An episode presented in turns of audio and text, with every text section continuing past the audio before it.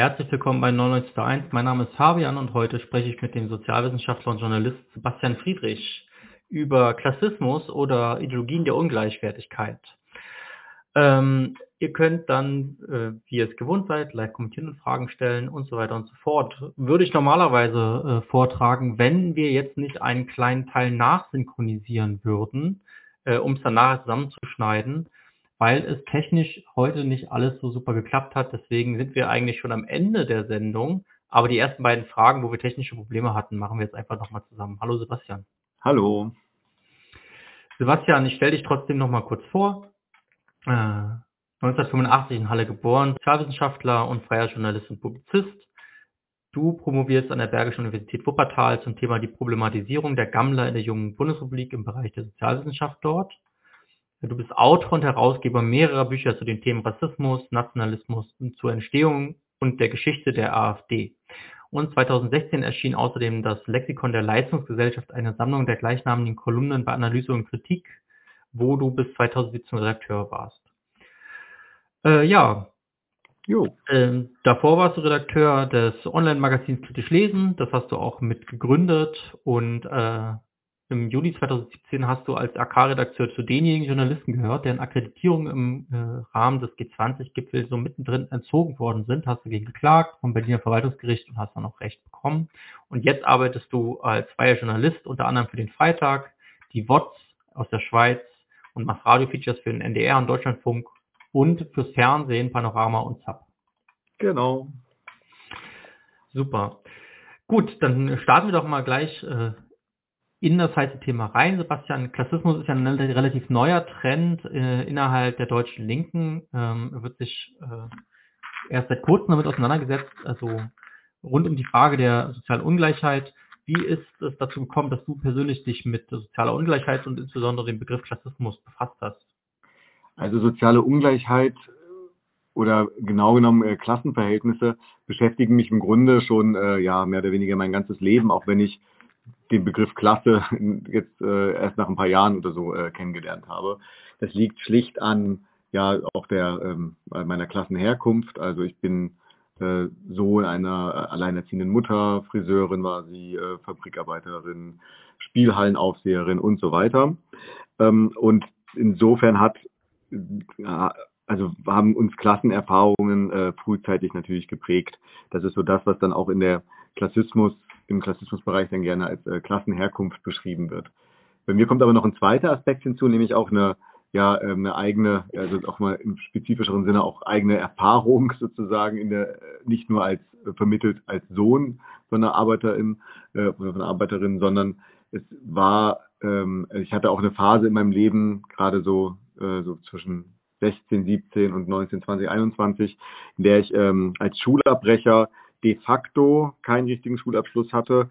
Und äh, das war zu einer Zeit, Anfang der 2000er Jahre, als es äh, eigentlich kaum äh, freie Lehrstellen gab und vor allem nicht für Leute, die die Voraussetzungen, also die äh, offiziellen schulischen Voraussetzungen mitbrachten wie ich, so dass ich ähm, längere Zeit tatsächlich arbeitslos war und auch eine ganz klar auch eine gewisse Perspektivlosigkeit hatte.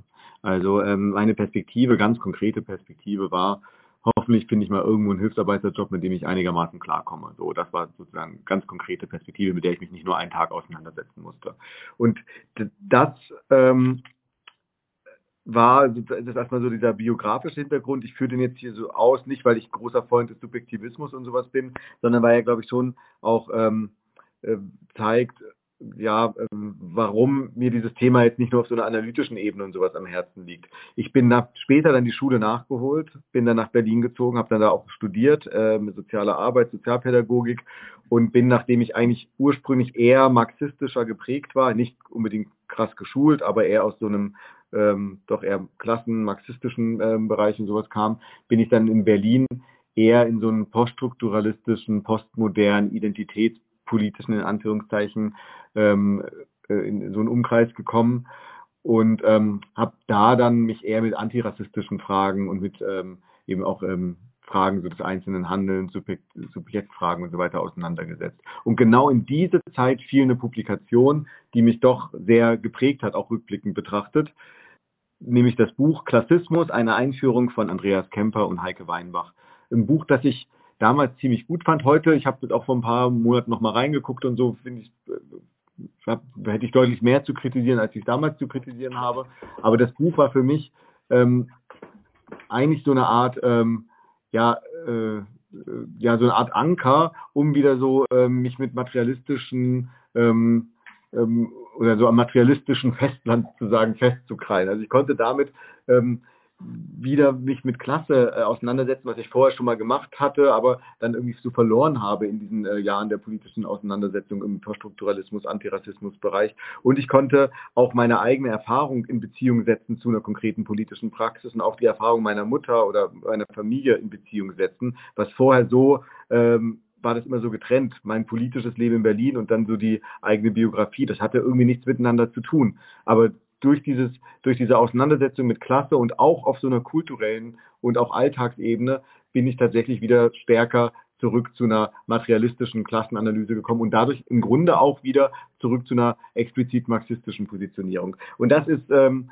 das, der, der Zeitpunkt gewesen, bei dem ich zum ersten Mal mich mit diesem Klassismusbegriff auseinandergesetzt habe. Und auch wenn ich heute aus einer marxistischen, materialistischen Perspektive einiges auch zu kritisieren habe. Über einiges werden wir dann ja noch sprechen. Ähm, trotzdem finde ich, hat dieses äh, Klassismuskonzept ein gewisses Potenzial, auch ähm, Leute dazu zu bringen, sich vielleicht dann doch wieder auch auf einer materialistischen Weise mit Klasse auseinanderzusetzen. Also aus dieser jetzt etwas längeren biografischen Herleitung äh, lässt sich vielleicht äh, besser verstehen, warum ich mich als jemanden begreife, der eher so ein bisschen zwischen den Stühlen sitzt. Auf der einen Seite die stärkere marxistische Kritik an Klassismus und auf der anderen Seite das, was man so schon auch als Antiklassismusbewegung bezeichnen kann. Und ähm, woher kommt, äh, wenn wir jetzt gerade darüber sprechen, woher kommt dieser Begriff Klassismus eigentlich plötzlich oder historisch? Also wo hm. taucht er auf und wie hat er es nach Deutschland geschafft? Also das Klassismusbuch 2009 war ein wichtiges Buch. Es gab aber vorher auch schon in der deutschen Diskussion ähm, äh, gab es auch schon Bücher über Klassismus, keine Einführungsbände, aber es gab zum Beispiel Anja Meulenwelt, Scheidelinien über Sexismus, Rassismus und Klassismus beim Rowold Verlag, also riesiger Verlag sogar, ähm, rausgekommen.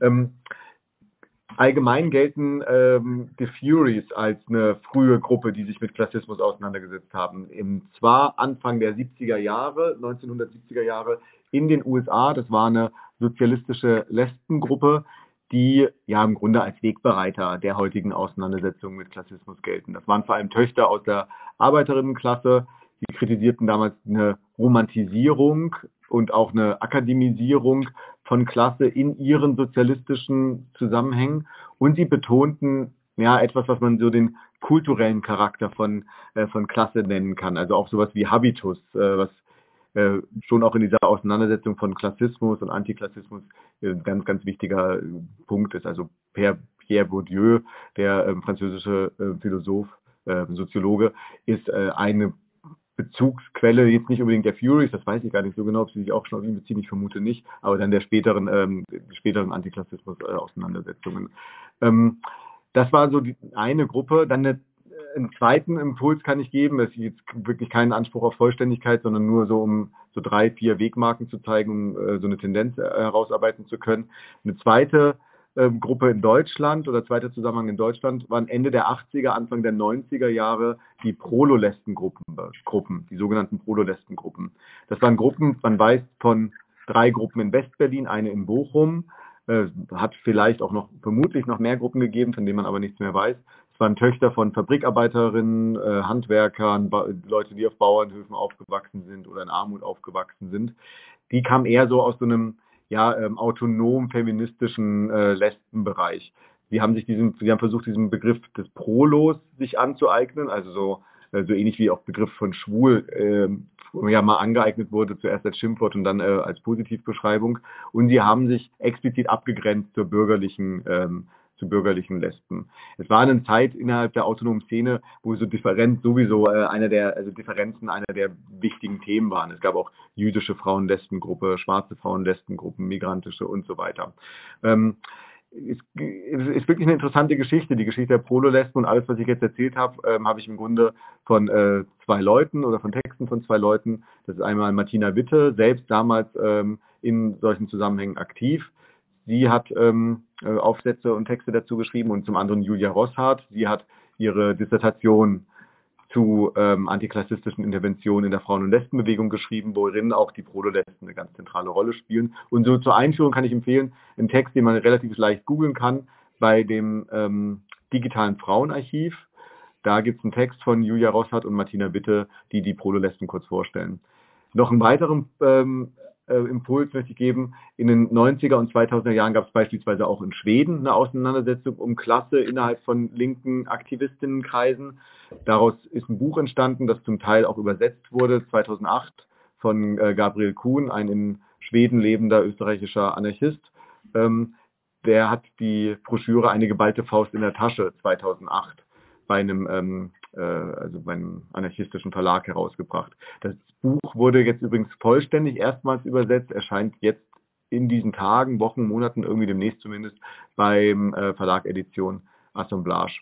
So, und wir haben jetzt seit, den, seit ungefähr 10, 15 Jahren eine stärkere Auseinandersetzung in den Universitäten mit Klassismus. Und gerade auch in den letzten drei, vier Jahren eine ganze Reihe an Publikationen, die sich mit diesem Thema auseinandersetzen. Beispielsweise äh, Riccardo Altieri, Bernd Hüttner, Klassismus und Wissenschaft, ein Buch über Erfahrungsberichte und Bewältigungsstrategien, dann in ähm, das vermutlich wichtigste Buch in diesem Zusammenhang von Francis Seeg und Brigitte Teisel, Solidarisch gegen Klassismus, Organisieren, Intervenieren, Umverteilen, in, ich glaube, mittlerweile drei Auflagen erschienen. Francis Seeg hat dann noch ein, ähm, ein Essay nachgelegt, Zugang verwehrt, keine Chancen in der Klassengesellschaft, wie Klassismus soziale Ungleichheit fördert. Ähm, gibt noch ein Buch, das heißt Klassenreise von Aumeier und Teisel. Äh, auch in der äh, Literatur gibt es eine stärkere Auseinandersetzung mit Klasse. Ähm, Gerade heute hat ja Annie Ernaux, die französische äh, Schriftstellerin, den Literaturnobelpreis bekommen, die sich viel mit zum Beispiel Charme und Klasse auseinandersetzt. In Deutschland sind in den letzten Jahren Bücher von äh, Christian Baron erschienen, äh, große, tolle Romane, die sich ähm, auch teilweise autobiografisch mit Klasse auseinandersetzen. Ähm, auch eine schöne Anthologie, die Christian, also sind gut bekannt, Christian und äh, Maria Barankow ähm, herausgebracht haben, nämlich Klasse und Kampf mit Beiträgen, unter anderem eben auch noch von äh, Francis Seeg und anderen. Also es gibt relativ viele Publikationen und ein relativ großes Interesse, das weit mehr jetzt als in linken autonomen Gruppen ähm, ähm, zu finden ist, sondern das, wir haben das auch im Mainstream. Es gibt zum Beispiel auch eine Diskussion in der Zeit über Klassismus, wo sogar im Feuilleton ähm, von Martin Eimermacher Klassismus quasi von links, von, einer, von marxistischer Perspektive aus kritisiert wird, worauf dann wiederum ähm, aus einer eher ähm, ja, äh, ident ja, stärker identitätspolitisch orientierten linken Position geantwortet wird. Also diese Debatte ist keine mehr, die irgendwie wie in den 80er, 90ern vielleicht in autonomen Zentren geführt wird, wie vielleicht in den 2000er Jahren dann äh, vielleicht nur in Uniseminaren, sondern ist eine, die wirklich breit ist, die sogar bis zu Olaf Scholz reicht, der ähm, im Oktober 2020 äh, gesagt hat noch, progressive Politik müsse auch den Klassismus ansprechen und er hat Klassismus definiert als den Mangel an Respekt gegenüber vielen, die hart arbeiten. Auch eine interessante Definition von Klassismus. Ähm, es gehe ihm, hat er später mal in der FAZ geschrieben im Wahlkampf, um Respekt, um Anerkennung auf allen Ebenen gegen Rassismus, Sexismus und Klassismus. Wir haben auch eine äh, antiklassistische Praxis an den Unis, ganz konkret. Es haben sich in den letzten Jahren mehrere Antiklassismus-Referate gegründet. 2003 das erste ähm, solches, äh, das erste Referat, nämlich das Referat in Münster. Mittlerweile gibt es in Marburg, in Köln, in München und auch in einigen weiteren Städten gibt es mittlerweile Antiklassismus-Referate, also so eine Art Anlaufstellen für äh, ArbeiterInnen-Kindern. Also wir sehen, dass es hier wirklich eine sehr breite ähm, Auseinandersetzung jetzt mittlerweile um Klassismus, aber auch ähm, im Windschatten um Klasse geht. Alles klar, das war äh, die zweite Aufnahme und ab genau diesem Punkt geht es mit der Originalaufnahme weiter. Aber vielleicht sprechen wir dann ähm, weiter erstmal über äh, den Begriff Klassismus. Und zwar du unterscheidest so ein bisschen zwischen einem sogenannten großen und einem kleinen Klassismusbegriff. Kannst du da kurz erläutern, was du da meinst und äh, vor allen Dingen ja. auch in welcher Beziehung dieser kleine Klassismusbegriff dann zum marxistischen Klassenbegriff steht. Ja, also ich bin, ähm, also ich arbeite ja, du hast es ja auch am Anfang gesagt, mittlerweile als Journalist und so, das heißt, ich bin jetzt nicht mehr in so, ich mache jetzt nicht den ganzen Tag Begriffsarbeit oder so. Ich natürlich denke ich drüber nach, welche Begriffe sind sinnvoll, aber ähm, ich führe das erstmal aus, weil ich finde, ich bin nicht ganz zufrieden mit dem großen und dem kleinen Klassismusbegriff. Also ich nenne das irgendwie so, ähm, um es für mich auch zu unterscheiden, aber ähm, liegt, äh, ist, meine Skepsis liegt auch äh, an Marketinggründen, weil klein macht ja eine Sache immer gleich so klein und eigentlich möchte ich ja den kleinen Klassismusbegriff ähm, möchte ich ja, dass der sich durchsetzt, also das, oder zumindest ist das ein Vorschlag, den ich habe, dass man das eher so fasst. Deswegen, ich bin nicht ganz happy mit großer und kleiner Klassismusbegriff, aber ähm, mit einem eher großen Klassismusbegriff meine ich, dass ähm, wenn man Klassismus als allumfassenden Begriff rund um Klassenverhältnisse, Kapitalismus und so weiter fasst. Also zum mhm. Beispiel ähm, wenn ich einsteigen darf oder sogar noch darüber hinaus. Ne? Ja dann ist sozusagen die Geschichte der Klassengesellschaften die Geschichte des Klassismus eigentlich bei manchen. Ja, genau. Also Klassismus ist sozusagen dann, also du hast es ja auch in einem, du hast, es gibt ja von dir, ähm, du hast es jetzt noch nicht, weil du so bescheiden bist, selbst vorgestellt, aber es gibt eine interessante Auseinandersetzung, die du mit Andreas Kemper hast in der, ähm, oder hattest in der Widerspruch. Schweizer Zeitschrift Widerspruch, genau. Mhm. Und ähm, da hatte er, glaube ich, einen Text, du hast eine Replik drauf geschrieben, er hat, glaube ich, nochmal eine Replik drauf geschrieben. Das ist auch alles online, äh, können, kann man ja vielleicht auch verlinken. Und da hast du ja ähm, die Kritik formuliert, dass äh, Kemper äh, Klassismus mit sich selbst, ähm, mit sich selbst äh, erklären würde. Also Klassismus, du hast es, glaube ich, ein bisschen zugespitzt, Klassismus kommt aus Klassismus und hat äh, als Effekt Klassismus und so. Ähm, Andreas ähm, den ich wirklich, wie gesagt, also ähm, wir reden, es geht ja hier nicht um Personen und so, aber äh, ich finde dieses Buch, was ich da vorhin gesagt habe, das hat er ja mitgeschrieben. Das ist auch, ähm, also, äh, also super, dass dieses Buch erschienen ist und das hat, wie gesagt, mich sehr geprägt und ich glaube auch diese Debatte äh, geprägt. Ähm, aber ich finde, dass gerade auch in diesem Widerspruchstext von äh, Kemper genau dieses Problem dieses großen, großen Klassismusbegriff auftaucht. Also da drin heißt es, Klassismus ist die Herstellung und aktive Erhaltung von Klassenverhältnissen, also Herstellung und Erhaltung. Und dann, Klassi also Punkt, Punkt, Punkt, Klassismus ist also unter dem Blickwinkel der Unterdrückungsaspekte Gewalt, Macht, Ausbeutung, Ausgrenzung, Kulturimperialismus äh, als das zu betrachten, ähnlich wie Sexismus und Rassismus. Also das ist dann dieser aus meiner Sicht große Klassismusbegriff. Hm. Mit dem habe ich ähm, Probleme, weil er eher Sachen im Unklaren lässt äh, anstatt sie greifbarer zu machen. Weil bei Begriffen geht es ja darum, dass wir uns die, die Realität, dass wir uns, dass wir die Realität und die Wirklichkeit besser fassen können, begreifen können. Deswegen gibt es ja auch Begriffe und so. Ähm, also das Wort kommt ja, also heißt ja nicht umsonst begreifen, Begriff und so. Und ich finde, man begreift damit den Kapitalismus weniger gut. Ähm, was meine ich damit? Also ich meine damit, dass eine materialistische Klassenanalyse die äh, auch schon, also die eher parallel läuft zu dieser Klassismusdebatte, im Grunde ein begriffliches Instrumentarium liefert, mit dem wir den Kapitalismus besser verstehen können.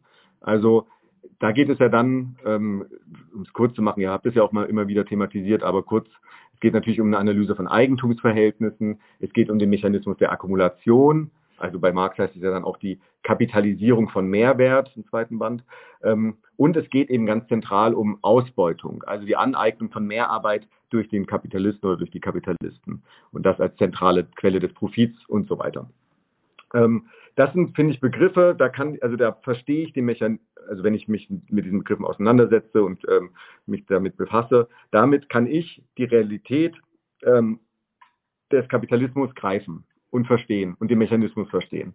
Und diese Begriffe helfen mir zumindest, und ich vermute, es wird vielen so gehen, wenn sie sich mit diesen Begriffen auseinandersetzen, sehr, sehr, sehr, äh, um eben ähm, die Mechanismen und so weiter äh, zu verstehen.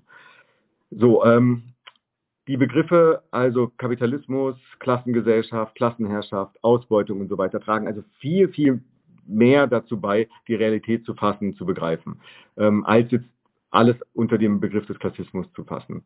Ähm, und auch historisch, wenn man das jetzt mal mit der ursprünglichen Akkumulation und so weiter aufgreifen würde, also wo kommt das her? Also die Kopplung an die Eigentumsverhältnisse und auch an die gewaltsame, ja im Grunde Enteignung ähm, der, ähm, ähm, der, äh, also genau, ähm, das, das haben wir auch alles eher in so einer materialistisch-marxistischen Analyse, mit dem wir das äh, alles verstehen können. Das ist also sozusagen meine Kritik an diesem großen Klassismusbegriff. Es gibt noch so einen ähm, quer dazu laufenden äh, Klassismusbegriff und das ist Klassismus als vor allem als Antidiskriminierung zu fassen. Und ich würde sagen, dass dieser dieses Verständnis von Klassismus sich auch gerade durchgesetzt hat oder zumindest gerade äh, vorherrschend ist in Deutschland. Also Klassismus, wie bei Francis Weg und Brigitte Teisel in dem ähm, Solidarisch gegen, äh, gegen Klassismus Buch gefasst als, Zitat, Klassismus beschreibt die Diskriminierung aufgrund von Klassenherkunft oder Klassenzugehörigkeit.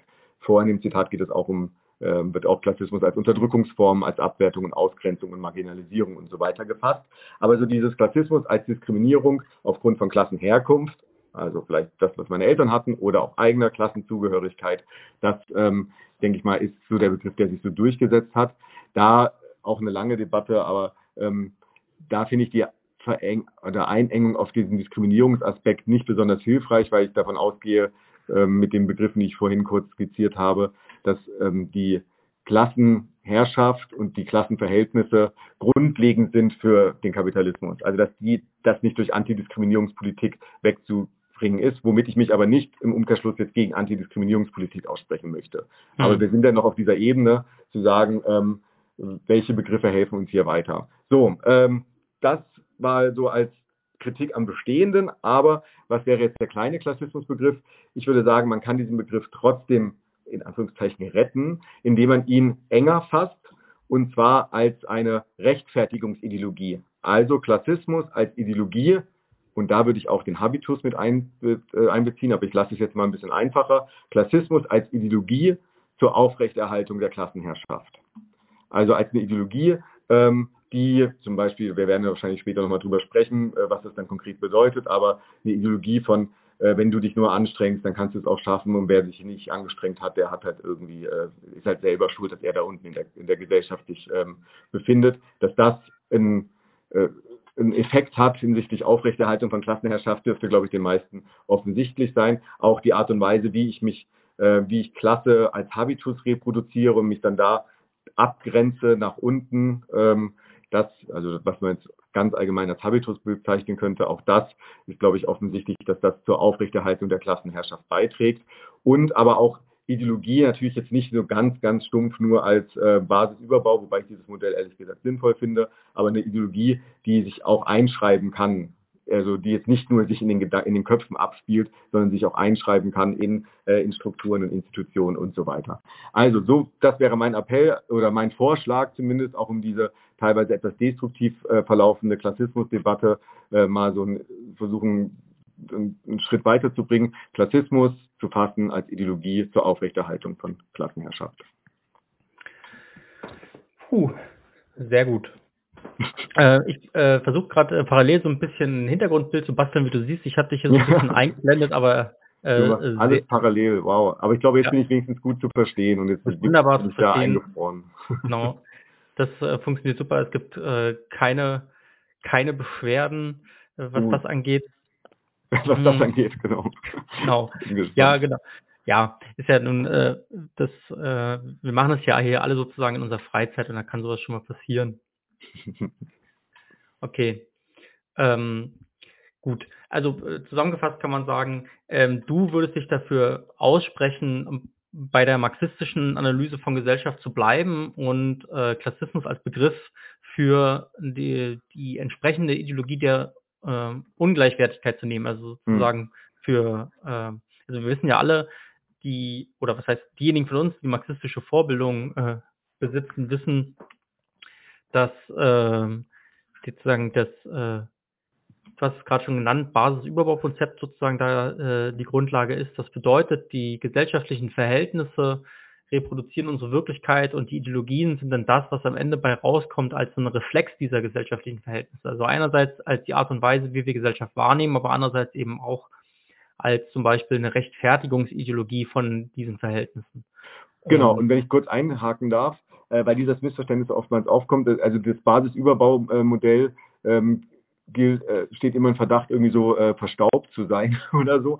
Ähm, man muss dazu sagen, dass auch äh, also dass selbst Engels oder so, der dann schon sehr stark zu diesem, äh, diesem Modell dann so, ähm, also ihm zugeschrieben wird, dass er dieses Modell auch in der Rezeption dann da ähm, nochmal verschärft hat. Auch er geht ähm, nicht von so einem ganz, also von so einem vulgär Basisüberbaumodell aus. Also sagt auch, dass die, der Überbau quasi, ähm, der auch natürlich die Basis mitprägen kann, dass der Fall auch in die andere Richtung mitgeht, aber in letzter Instanz oder letzter Konsequenz, so ähnlich äh, äh, nennt er das da, ist es natürlich ist es schon die, ähm, die Basis, die ähm, das, das Vorherrschende ist. Und dem würde ich mich anschließen. Also es ist jetzt nicht nur einfach ähm, Basis, Pfeil, Überbau, sondern es gibt auch einen Pfeil zurück, aber der ähm, ist in, ähm, also der ist äh, schmaler. Genau, es ist sozusagen ein komplexer, komplexes Wechselverhältnis, wenn man so möchte. Aber in letzter Instanz, mhm. so ist nämlich auch die wörtliche Formulierung im Anti-Thüring, mhm. ähm, ist Überbau. Und für den Klassismus würde das bedeuten, wenn ich das mal als ähm, das, also letztendlich, was der Klassismus kritisiert, ist ja eigentlich kein Verhältnis zwischen Klassen, sondern er kritisiert ja vor allen Dingen Diskriminierung, die auch innerhalb der Klasse der Lohnabhängigen mhm. beispielsweise stattfindet. Also das, was oft äh, von Antiklassisten als Mittelklasse gefasst werden, so Akademiker, äh, höhere Angestellte, Leute, die studiert haben, äh, Rechtsanwälte, so, das sind ja nichtsdestotrotz in den allermeisten Fällen weiterhin Lohnabhängige. Und streng genommen gehören sie damit auch zur Klasse des Proletariats. Nichtsdestotrotz hm. haben sie ein anderes Bewusstsein. Ja, also das hat, äh, das ist ja auch ähm, früher schon untersucht worden, ähm, wenn man jetzt zum Beispiel sich das Buch Die Angestellten von Krakau herausnimmt oder so. Also, dass sich dann natürlich ein unterschiedliches Bewusstsein bildet, als wie das mit bei Handarbeitern der Fall war. Mhm. Das heißt, die Ausdifferenzierung des Kapitalismus, die Ausdifferenzierung der Art und Weise, wie produziert wird und was damit reinkommt, dass da immer mehr Leitungsfunktionen mit reinkamen, immer mehr Aufsicht, immer mehr Rechnungsschreiben, Leute, die sich nicht mehr schmutzig gemacht haben bei ihrer Lohnarbeit, dass sich da unterschiedliche äh, Bewusstseins äh, Zustände rausgebildet haben, dass man sich eben nicht mehr als eine Einheit begreift oder das hat man vielleicht ja auch noch nie, weil selbst im klassischen Arbeiter in Bewegung waren es die Gelernten, die Facharbeiter und die ungelernten Arbeiter wurden da meistens nicht mitgenommen. So, das wird dann missverstanden, würde ich jetzt, jetzt einfach mal sagen, als unterschiedliche Klassen, hm. obwohl sie ja eigentlich ökonomisch gesehen dieselbe Klasse sind. Sie alle sind darauf angewiesen, ihre Lohnarbeit zu verkaufen. Und durch den Prozess der Ausdifferenzierung des Kapitalismus entstehen halt immer mehr unterschiedliche Positionen innerhalb dieser Klasse der Lohnarbeit. Aber es ist keine unterschiedliche Klasse. Deswegen wäre ja zum Beispiel auch meine, ist meine Kritik immer gewesen, dass schon der Begriff so ein bisschen missverständlich ist. Hm. Also, weil es ja eigentlich gar nicht um Klassen geht, sondern es geht ja, um Gruppen. Also, äh, Klassenfraktionen, wenn man so möchte. Genau, wollte gerade sagen, wär, also dann wäre es, äh, wenn man dem folgt, und ich finde es erstmal nachvollziehbar, was du sagst, dass es dann ein, nicht Klassismus wäre, sondern Klassenfraktionismus oder sowas. Also um das ja. äh, klarer zu machen. Genau, und mhm. äh, weil das so ein, so ein äh, super umständliches Wort ist, würde ich es wahrscheinlich einfach Sozialchauvinismus nennen.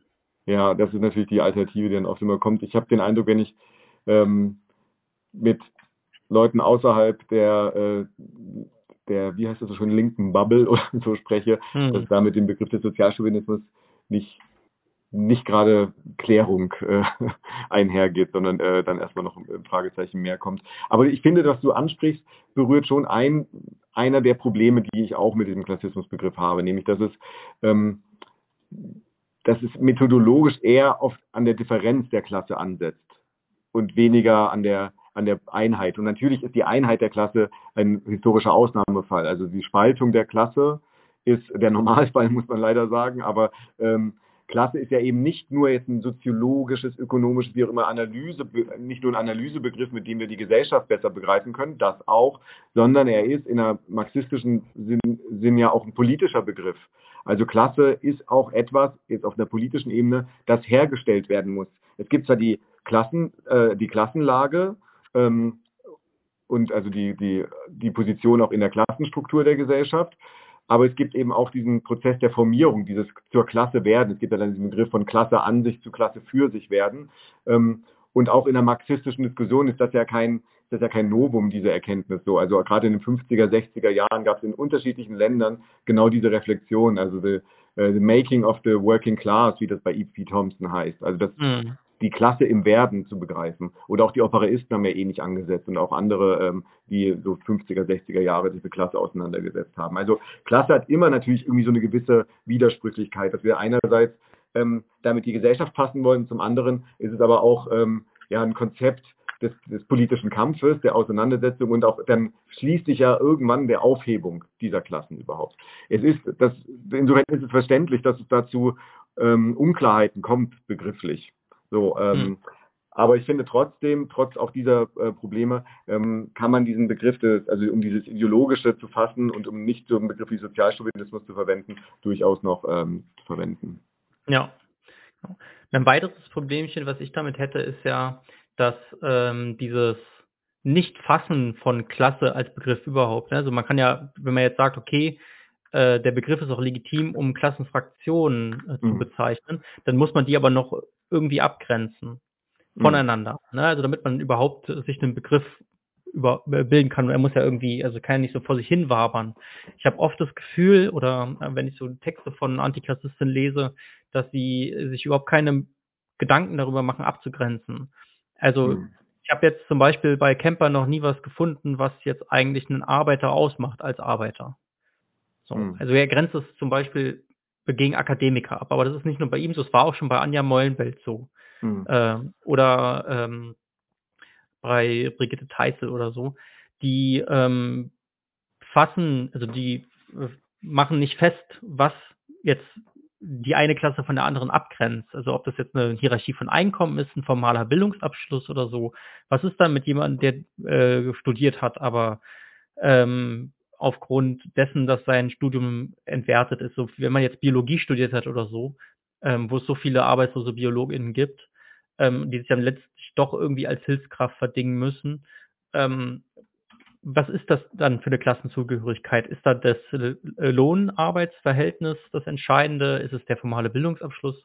Und so hat man so ein bisschen auch die Schwierigkeit, wenn man nicht feststellt, welche Klasse, also wann man zu einer Klasse gehört, dann kann man ja auch gar nicht richtig die Diskriminierung fassen äh, und mhm. die, wer profitiert von dieser Diskriminierung, wie ist der Mechanismus dieser Diskriminierung, was wird damit am Ende dann ähm, erreicht.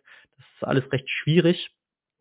Ja, ich möchte aber, ähm, wir wollen ja auch ein bisschen Reibung hier erzeugen, dir ein bisschen widersprechen, also beziehungsweise ich verstehe deinen Punkt ähm, und ich würde dem auch in Teilen zustimmen, aber ähm, das, das, was du da beschreibst, das sind ja im Grunde Fragestellungen für eine ähm, Klassenanalyse. Also für eine materialistische Klassenanalyse, die sowohl Klassenstruktur als auch Klassenformierung, also sowohl diese ökonomische im engeren Sinne als auch diese kulturelle, politische Dimension äh, fassen kann. Also das, das Gedankliche und das, äh, das Seiende sozusagen in dem, in, in, äh, an der Basis.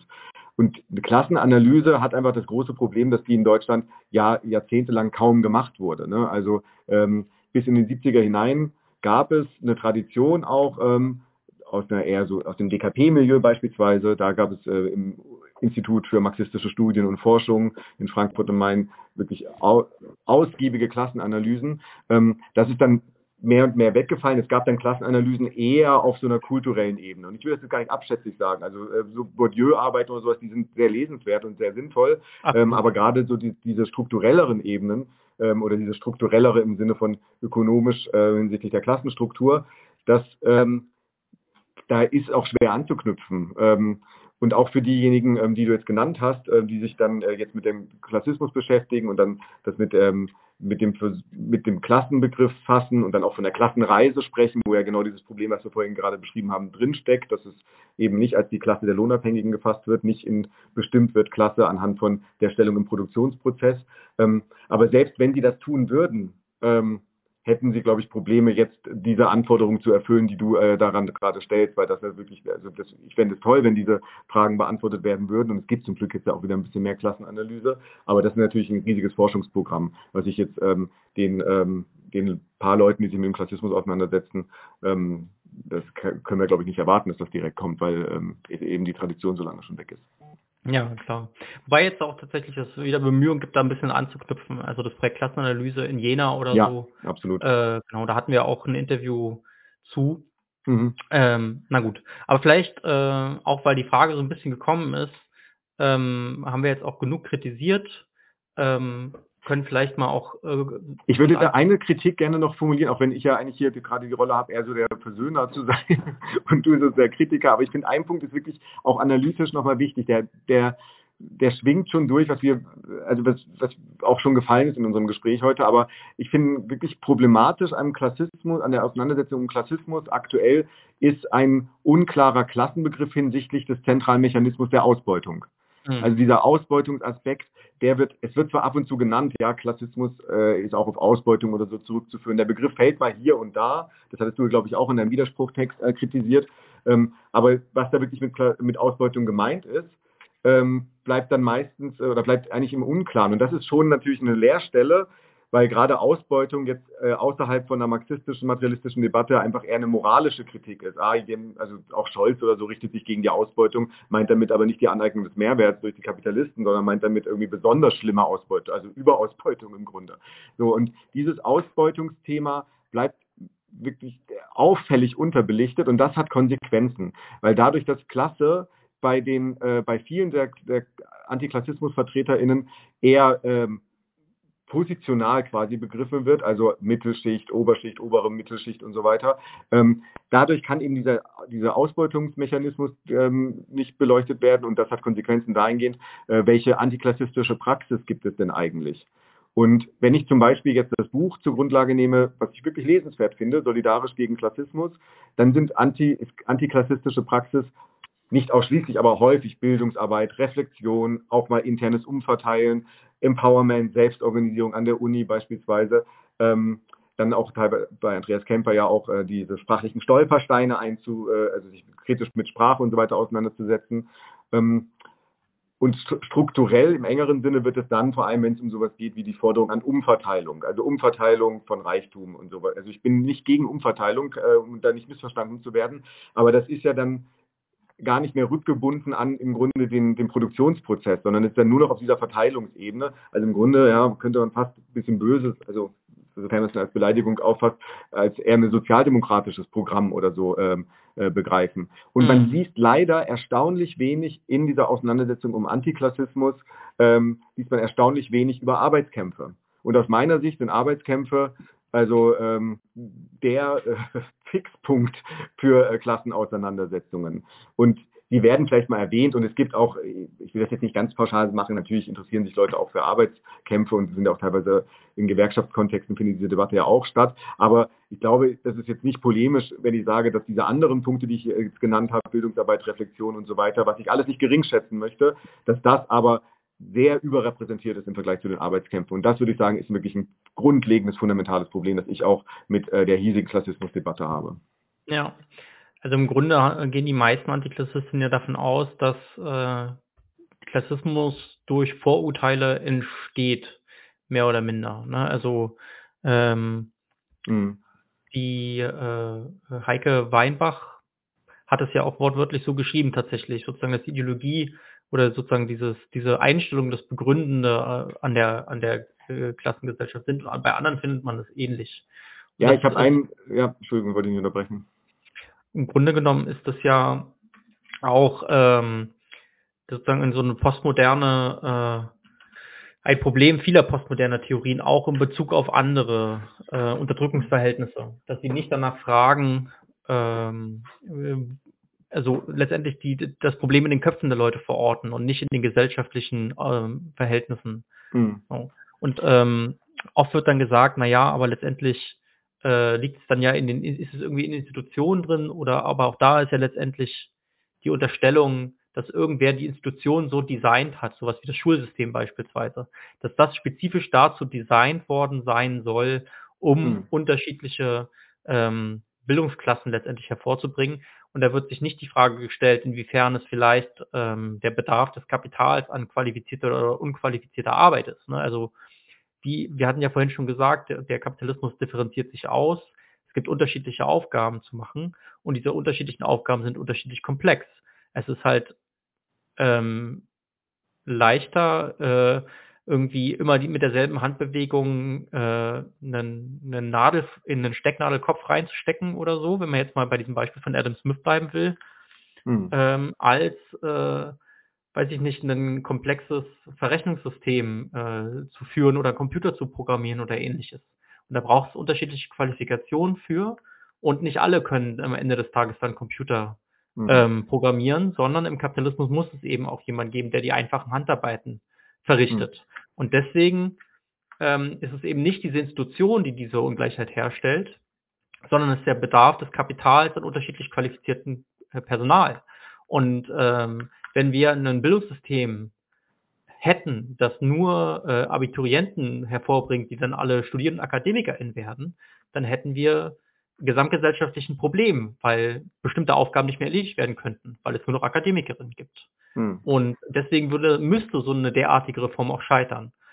Und historisch ist es ja auch tatsächlich so gewesen, dass der Bildungsaufstieg, den ja unseren Eltern und Großeltern teilweise ermöglicht wurde, äh, oder vielen zumindestens, also die Anzahl der Studierenden ist ja, wenn man es jetzt nach dem Zweiten Weltkrieg waren es halt irgendwie äh, einige Zehntausende und das, jetzt sind es halt eben Millionen, die an die Universität gehen, weil es auch einen Markt für die entsprechenden Dienstleistungen gibt. Wir hatten vorhin aber das Beispiel mit Biologen oder so es klappt halt nicht immer. Ne? Und dann gibt es eben auch Studiengänge, die faktisch total entwertet sind. Das hat auch Bourdieu schon geschrieben, dass mhm. mit dem Ausweitung des Bildungssystems faktischen Studium auch total entwertet ist. Also wer heute Jurist ist, ist, ist nicht mehr gesellschaftlich so hoch angesehen, wie das Jurist vor 200 Jahren gewesen ist. Mhm.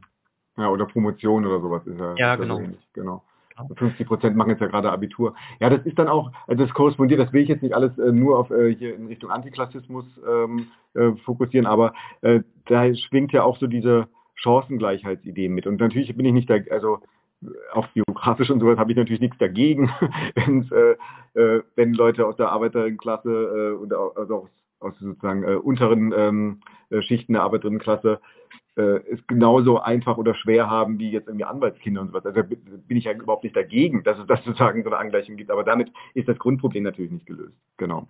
So würde ich ähm, so würde ich versuchen zu begreifen. Und was du sagst mit diesen, ähm, würde ich auch nochmal kurz einhaken. Und äh, dieser diese Ur, es ist ja im Grunde so eine Ursache-Wirkung-Umdrehung. Also dieses, ähm, weil schlecht also das ist nicht mehr die Rechtfertigungs, also Klassismus, also es ist nicht mehr die Rechtfertigungsideologie das äh, vorherrschende, sondern der, der Diskurs, die Ideologie bringt sozusagen äh, mit, die, formt mit die Struktur. Das ist also im Grunde Basisüberbau genau umgedreht. Ähm, und du hast ja Weinbach zitiert. Ich habe jetzt noch einen, ähm, aus einem Text, äh, der letztes Jahr in der Zeit erschienen ist, gab es eine Formulierung. Das war eine Replik auf einen klassismuskritischen Text, der in der Zeit erschienen ist, was ich übrigens auch lustig finde, dass im Zeitfeuilleton dann eigentlich ähm, Klassismus sozusagen von links kritisiert wird und dann äh, wiederum verteidigt wird von eben einem anderen Text. Und da hieß es dann in diesem Verteidigungstext, ähm, wäre das Prekariat beliebt, wäre es kein Prekariat so einfach. Das war das Zitat. Also die ideologische Rechtfertigung der Klassengesellschaft äh, wird hier einfach zur eigentlichen Ursache von der Existenz von Klassen erklärt. Und das finde ich mhm. wirklich eine, also auch eine, das ist ja jetzt, geht jetzt nicht darum, ob ihr das jetzt cool oder nicht cool findet, sondern es ist analytisch wirklich hochgradig fragwürdig und im Grunde so ein Diskurstheorie-Extremismus, würde ich jetzt mal fast, äh, fast nennen. Und ich habe wirklich Sympathien für die Diskurstheorie. Ich arbeite selbst auch noch diskursanalytisch und so, äh, versuche das ein bisschen materialistischer äh, zu, äh, zu fundieren. Ähm, also bin jetzt kein äh, Ultra-Gegner von Diskursanalyse, aber das ist wirklich so ein, ähm, also hochgradig idealistisch. Hm. Ähm, ich habe hier eine Frage von literarischer Aktion, äh, die da gerade ein bisschen auch reinpasst. Mhm. Sehe es nicht ein, dass eine Reinigungskraft weniger verdient als der Programmierer, nur weil diese Arbeit weniger Schulung braucht. Äh, tatsächlich ähm, ist äh, das aus, aus einer Gerechtigkeitsperspektive hast du total recht. Ne? Mhm. Also wenn jemand äh, seine Freizeit aufopfern muss, um in irgendeiner Form gesellschaftlich wertvolle Arbeit zu leisten, da ist wahrscheinlich die, die Arbeit der Reinigungskraft öfter gesellschaftlich wertvoller, also äh, aus jetzt sozusagen einer antikapitalistischen Sicht, als aus äh, als jetzt ein Programmierer, der irgendwelche Analysetools für irgendwelche Apps, damit die uns besser ausspionieren können, programmiert. Das ist richtig, aber das ist ja eine moralische Frage. Wenn es danach geht, wie der Kapitalismus funktioniert, und das findet sich auch schon bei Friedrich Engels und Karl Marx, da spricht man ja auch von einfacher Arbeit und ähm, äh, ähm, Arbeit sozusagen, die ein bisschen komplexer ist, ähm, dann macht das natürlich trotzdem Sinn. Also allein, weil es ja auch schon kostet, so eine Person auszubilden, so eine Fachkraft. Das sind gesellschaftliche Kosten, die damit reinspielen natürlich, aber auch Qualifikationen, die teilweise in den Unternehmen stattfinden. Hm. Ähm, ich suche gleich mal, ob ich den, das äh, Zitat da aus dem äh, noch finde dazu. Aber für den Kapitalismus ist es natürlich ganz klar. Also hm. Wenn jemand hochqualifiziert ist, dann bezahlt man dem mehr als einer einfachen Fachkraft. Man hat ja auch Gut. mehr investiert. Genau, also äh, gesamtgesellschaftlich aber eben auch dann im Zweifelsfall als einzelnes Unternehmen. Ne? Mhm. Und eine hochqualifizierte Fachkraft, die eingearbeitet ist und also sich auch auskennt in so, einer, so einem Unternehmen, ist natürlich auch eine große Organisation, die äh, nicht einfach zu durchschauen ist. Da kann man nicht einfach teilweise Leute hin und her schieben, sondern da hilft es auch schon, äh, Erfahrung gesammelt zu haben, zu wissen, was wo steht, bestimmte Probleme schon mal gelöst zu haben und so weiter und so fort. Deswegen gibt es ja teilweise auch so Erfahrungsstufen, die man erreicht bei bestimmten, in bestimmten Tarifsystemen oder so. Ähm, da, die Mitarbeiterinnen und Mitarbeiter sind nicht einfach so austauschbar. Hm. Ähm, da kann man nicht einfach jeden an jede beliebige Position setzen. Dann funktioniert das System nicht mehr und deswegen wird da auch unterschiedlich gezahlt. Ob es das nun aus einer moralischen Perspektive, ob es das wert ist, ist eine ganz andere Frage. Hm. Aber vielleicht sprechen wir an der Stelle nochmal über die Chancen dieser ja. Diskussion im Klassismus. Und Jetzt haben wir so viel Negatives gesagt und ähm, ich wollte genau. viel mehr Positives sagen eigentlich. Ja, und es gibt auch es gibt auch Positives zu sagen. Ne? Ja, also, weil dass wir heute hier sprechen über Klasse, ähm, das ist ja auch, ich würde jetzt Absolut. nicht sagen, also, ich, gut, ich, also ich kannte den Begriff der Klasse, bevor ich den Klassismus kannte, äh, aber nichtsdestotrotz, glaube ich, bekannter gemacht hat den Begriff der Klasse schon der Antiklassismus, ganz klar. Absolut. Also ich hatte eine Zeit lang, äh, hatte ich auch an Hochschulen so ein bisschen gelehrt, äh, bevor ich dann in diesen Journalismus dann übergewechselt bin. Und da hatte ich auch ähm, zum Beispiel an der Alice Salomon Hochschule in Berlin, ist eher so eine linke Sozialarbeitshochschule, ähm, sehr profiliert auch in ähm, Migrationsforschungsfragen und auch in, äh, in, Gender Studies und so weiter. Ähm, da hatte ich relativ, also zehn, elf Jahre wahrscheinlich schon, oder zehn, ich weiß nicht genau, auf jeden Fall schon ein paar Jahre her. Und da hatte ich mit einem Freund zusammen ein Klassismus-Seminar gemacht und angeboten. Und das war mega voll, weil ähm, es einfach einen Bedarf gab, sich mit, äh, mit Klasse auseinanderzusetzen. Da saßen aber auch sehr unterschiedliche Leute. Manche kamen auch von der HU, von den Gender Studies, haben gesagt, ja, ich möchte mich mehr auch mit äh, meiner eigenen Klassengeschichte und so weiter auseinandersetzen und auch mit meinen ähm, mit meinem Mittelschichtshabitus oder so. Und dann gab es aber auch andere Leute, die gesagt haben, sie wollen sich jetzt mal hier ökonomisch und ähm, marxistisch auch mit Klasse auseinandersetzen. Wieder andere, die gesagt haben, ja, sie fanden es einfach auch mal interessant, mal was anderes und so zu machen. Ähm, ich würde aber verm vermuten, also heute wäre es wahrscheinlich leichter möglich oder es würde auch viel Interesse hervorrufen, wenn man so ein Klassentheorie-Seminar machen würde. Aber ich vermute mal, wenn ich vor jetzt acht, neun, zehn Jahren an der Ali Salomon oder einer anderen Hochschule die ähnlich strukturiert ist, ein Seminar gegeben hätte zu ja, äh, Klassenstrukturen, Klassenformierung oder Klassenanalyse oder so, dann wäre das nicht so beliebt gewesen oder hätte das wahrscheinlich äh, nicht so viel Interesse hervorgerufen wie dieses Klassismus-Seminar. Also ich finde schon, dass Klassismus, und da würde ich dir zustimmen, schon auch eine Möglichkeit ist, ähm, über Klasse zu sprechen. Und ich finde auch, dass äh, der Weg ist nicht besonders weit von einer Auseinandersetzung von Klassismus dann einen Schritt weiter zu gehen und zu fragen, okay, was sind jetzt wirklich die Ursachen? Wie ist das nochmal mit dem Mechanismus genau? Ähm, da dann ähm, zu materialistischeren Antworten und so zu kommen, das halte ich, ist kein Automatismus sicher, das muss auch, ähm, also muss, es muss auch eine Denkbewegung und sowas geben, aber der Weg ist, auf, würde ich sagen, auf gar keinen Fall weit. Also insofern, das ist schon mal auf jeden Fall eine, eine Chance und äh, auch eine, eine Ressource, die die Antiklassismus-Diskussion zur Verfügung stellt. Absolut, der Meinung bin ich auch. Und äh, ich glaube, dass auch sozusagen die Auseinandersetzung äh, zwischen Antiklassisten und äh, Materialisten auch da nochmal den Blick geschärft haben, wieder für eben diese Veränderung, weil es gab ja auch ähm, Strömungen, die letztendlich auch, äh, also marxistische Strömungen, von der von Klassenanalyse auch keine Rede sein konnte, dass, sondern die haben ja letztendlich eine Art Proletkult abgefeiert mm, und letztendlich äh, dann den Industriearbeiter als oder die Industriearbeiterin als das einzige gesetzt und haben sich auch nicht mehr wirklich damit befasst, wie denn gesellschaftlich wie die Gesellschaft denn tatsächlich aussieht. Mhm. Also du hattest es ja von erwähnt, es gab diese Studien von diesem äh, DKP-nahen Institut, mhm. äh, nachdem das dann weggebrochen ist und es auch keine empirischen Auseinandersetzungen mehr zu diesen Fragen gab, sondern eben nur noch diese bürgerlichen Theorien, insbesondere Milieuforschung, äh, die dann so in den 90ern dann irgendwie die, äh, der Trend waren.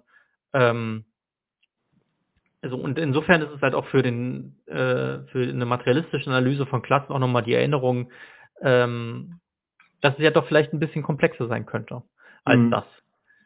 Ja, absolut. Also ähm, das war ja auch einer dieser Punkte von den Furies, also äh, sich auch gegen so einen Proletenkult oder ähm, Arbeitertümelei, so eine Romantisierung ähm, so zu richten, sondern ähm, wirklich genauer hinzugucken und auch zu sehen, dass, ich meine, die Klasse war schon immer nicht nur weiß, männlich äh, und Industrieproletariat war schon immer breiter, aber klar gab es ähm, auch im 20. Jahrhundert, auch ähm, in einer ähm, der reformistischen Klassenpolitik, aber auch teilweise in der marxistischen, ähm, nicht durchweg, aber eben schon auch so eine Tendenz hin, eher so Industrieproletariat, die Speerspitze äh, de, äh, der Klasse und nicht nur Speerspitze, sondern irgendwann wurde die Speerspitze mit der Klasse verallgemeinert. Und da zu sagen, so hey, es, also A, verändert sich auch die Basis, auch die ähm, äh, auch die Frage, wie der Kapitalismus strukturiert ist und wer dann Speerspitze von einer Klassenauseinandersetzung sein kann, dies ist natürlich auch nicht festgeschrieben, sondern äh, zeitlich örtlich abhängig. Auch da, finde ich, bietet ähm, der Antiklassismus auch mit so einem intersektionalen, äh, mit so einer intersektionalen Perspektive, wo, woran wir auch, also woran ich auch ein, einige Kritik hätte, habt ihr ja, glaube ich, auch schon thematisiert bei 99 zu 1, aber zumindest so ein kann es dazu beitragen, so eine Perspektiverweiterung ähm, zu ermöglichen, dass eben Klasse und auch Klassenpolitik natürlich ähm, jetzt nicht so sein sollte, wie es manchmal so in so einer Strohmann-Diskussion läuft, so dass es jetzt nur männliches, männliches weißes ähm, äh, Industrieproletariat ist. Also auf jeden Fall eine Möglichkeit über Klassismus muss nicht muss nicht der Klassismus sein oder der Antiklassismus, der einen dazu bringt, aber er kann auf jeden Fall dazu beitragen und er kann eben auch, das ist ein nächster Punkt und den hattest du äh, vorhin auch schon mal angedeutet, eben helfen für so eine Mikroanalyse von Klassengesellschaft und Klassenherrschaft. Also du hast vorhin von den Klassenfraktionen gesprochen, also die äh, verschiedenen, man kann doch sagen, Schichten, jetzt nicht als Schichtmodell sozusagen, äh, das, sondern Schichten innerhalb der Arbeiterinnen und Arbeiterklasse, ähm, dass diese verschiedenen Fraktionen sowohl auch, ähm, was dann ihre ähm, Partikularinteressen angeht, aber was auch ihre, ihren Habitus und so angeht, ähm, dazu neigen und äh, in den meisten Fällen historisch dazu neigen, dass sie eher gegeneinander und dass, sie, dass es eher eine Spaltung gibt, ähm, dass diese Mechanismen besser zu verstehen und auch zu verstehen, auf welchen verschiedenen Ebenen das funktioniert, ideologisch, auch im Alltagsverhalten, allein schon, wie ich vielleicht irgendwie mein Besteck halte oder sowas, um dieses äh, Standardbeispiel zu nehmen. Also vieles das, was da Bourdieu auch beschrieben hat, das ist wirklich auch eine analytische Ressource, die uns so eine ähm, kulturalistische, und das ist jetzt nicht abwertend gemeint, aber so eine kulturalistische, äh, kulturalistische Auseinandersetzung mit Klasse wirklich auch zur Verfügung stellt. Ja. Okay, Sebastian, ich würde äh, noch einmal kurz, äh, auch wenn literarische Aktion jetzt äh, sagt, er hat sich äh, ein bisschen falsch ausgedrückt, ich werde es trotzdem mal, ich habe die Stelle jetzt schon rausgesucht und von daher werde ich es jetzt doch einfach mal machen. Äh, und teile dafür mal meinen Bildschirm. So, da sieht man dich ganz wunderbar und jetzt sieht man hoffentlich auch äh, den, äh, den, die markierte Stelle hier. Hast du jetzt ein Marx-Zitat hier rausgesucht? Das ist von Engels, ehrlich gesagt. Ah, ja, aber ja, okay. natürlich auf Marx. Nun ist aber nicht jede Arbeit eine bloße Verausgabung von einfacher menschlicher Arbeitskraft. Sehr viele Gattungen von Arbeit schließen die Aufwendung von mehr oder weniger Mühe, Zeit und Geldaufwand erworbener Geschicklichkeit und Erkenntnissen in sich hinein. Bla bla bla. Das Produkt der Stunde zusammengesetzte Arbeit, das ist nämlich der Begriff, den ich gesucht hatte, ist eine Ware von höherem, doppelten oder dreifachem Wert verglichen mit dem Produkt der Stunde einfache Arbeit. Ja. Also auch das ist theoretisiert worden. Ich wollte, äh, wir haben es jetzt einmal kurz gemacht. Und dann, das, und das hast du jetzt nebenbei, während wir uns unterhalten, rausgesucht. Ja, aber auch weil ich mhm. wusste, wo ich suchen muss. also ja. Free. Äh, ja, das lasse ich unkommentiert. Außerdem äh, hat Grumpelpumpel äh, und er weist darauf hin, dass es nicht sein richtiger Name ist. Ach so, okay. Ja. Äh, eine Frage zum Thema Kleinbürger. Und zwar, ob das eine vernünftige Analyse überhaupt Sinn macht oder ist es einfach ein polemischer Gummibegriff? Und ja, er macht Sinn. Hm. Denn Kleinbürger sagt ja eigentlich schon genau das aus. Es ist ein kleiner Bürger. Und wenn ich das jetzt äh, politökonomisch abgrenzen wollte, würde ich sagen, es ist eine Person, die im Wesentlichen zwar über ihre, also ihre eigenen Produktionsmittel besitzt, aber trotzdem darauf angewiesen ist, auch selbst zu arbeiten. Das heißt, niemand außer dieser Person selbst setzt diese Produktionsmittel in Bewegung und äh, könnte dann, ne, und sie könnte davon leben. Also wenn hm. man jetzt zum Beispiel Handwerker ist, dann hm. mag man sein Werkzeug besitzen, aber ab dem Moment, wo man nicht zu Hause bleiben kann und nicht mehr arbeiten muss, ist man Kleinbürger, weil man selber noch arbeiten muss. Deswegen sprach man im Marxismus-Leninismus dann auch teilweise von den werktätigen Klassen, und damit meinte man neben den Bauern unter anderem auch noch die Kleinbürger. Also mhm. ja, es gibt tatsächlich Kleinbürger. Sowas wie Kioskbesitzer oder so, das sind Kleinbürger, weil die besitzen ihren eigenen Laden, die führen ihre Geschäfte selbst, sind niemandem verantwortlich empfangen keinen Lohn, aber sie müssen trotzdem arbeiten. Hm. Ab dem Moment, wo ein Kleinbürger so groß ist, dass er theoretisch zu Hause bleiben könnte und einfach nur von den Profiten leben könnte, wäre es dann sozusagen schon ein kleiner Kapitalist. Hm. Okay. Ähm, haben wir eigentlich jetzt alles, was uns der Antiklassismus an positiven Möglichkeiten bietet, ähm, besprochen?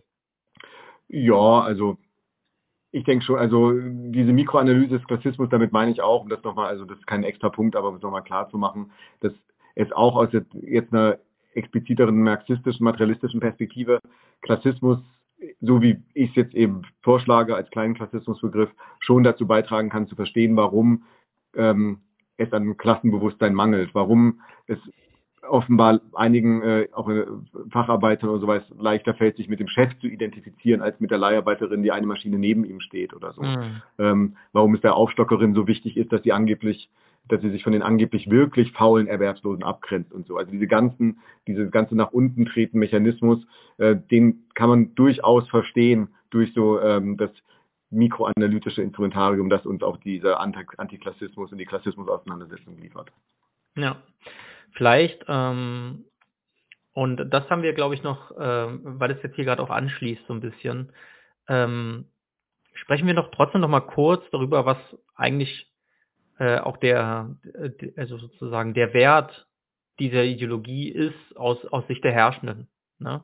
Also du Mhm. hast es jetzt schon ein bisschen angeklungen, anklingen lassen, also wenn sozusagen der Arbeiter sich mehr mit seinem eigenen Chef identifiziert und sein Problem, also diese klassische Sozialpartnerschaft, das, die das ja auch institutionalisiert hat, so ein bisschen ähm, als mit dem Leiharbeiter der Leiharbeiterin.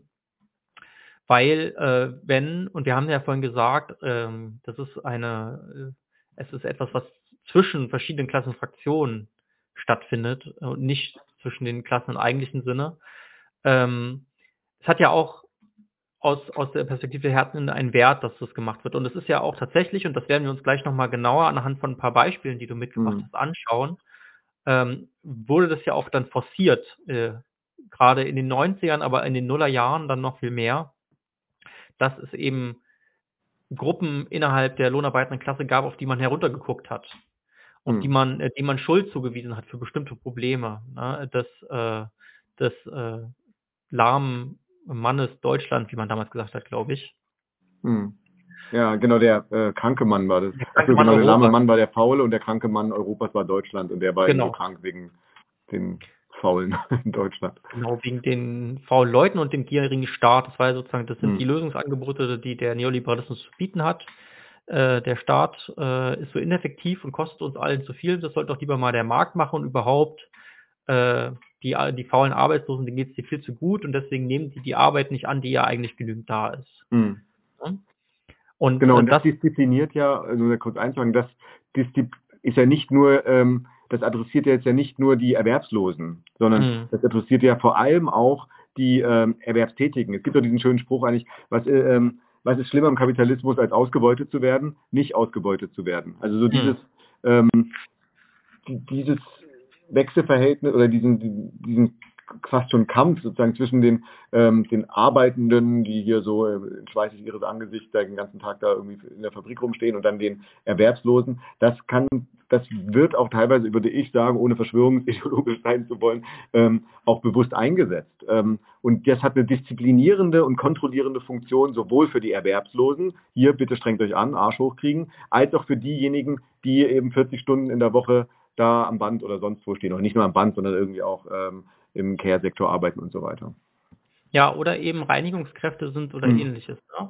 Also wo man dann ja auch äh, beispielsweise äh, dadurch, dass man dann irgendwelche anderen Firmen ähm, äh, beauftragt, äh, die zu Zeiten eben äh, antanzen lässt, wo kein anderer da ist, dass sich gar keine persönlichen Verhältnisse zwischen den Arbeiterinnen dann äh, entfalten können, auch letztendlich dazu führt, dass irgendwie irgendeine Person, die in ihr Büro reinkommt, dann eher erstmal sich beschwert, dass es nicht sauber genug ist, statt vielleicht mit der Reinigungskraft sprechen zu können und dann festzustellen, dass sie einfach ein nicht zu leistendes Pensum abliefern muss oder so.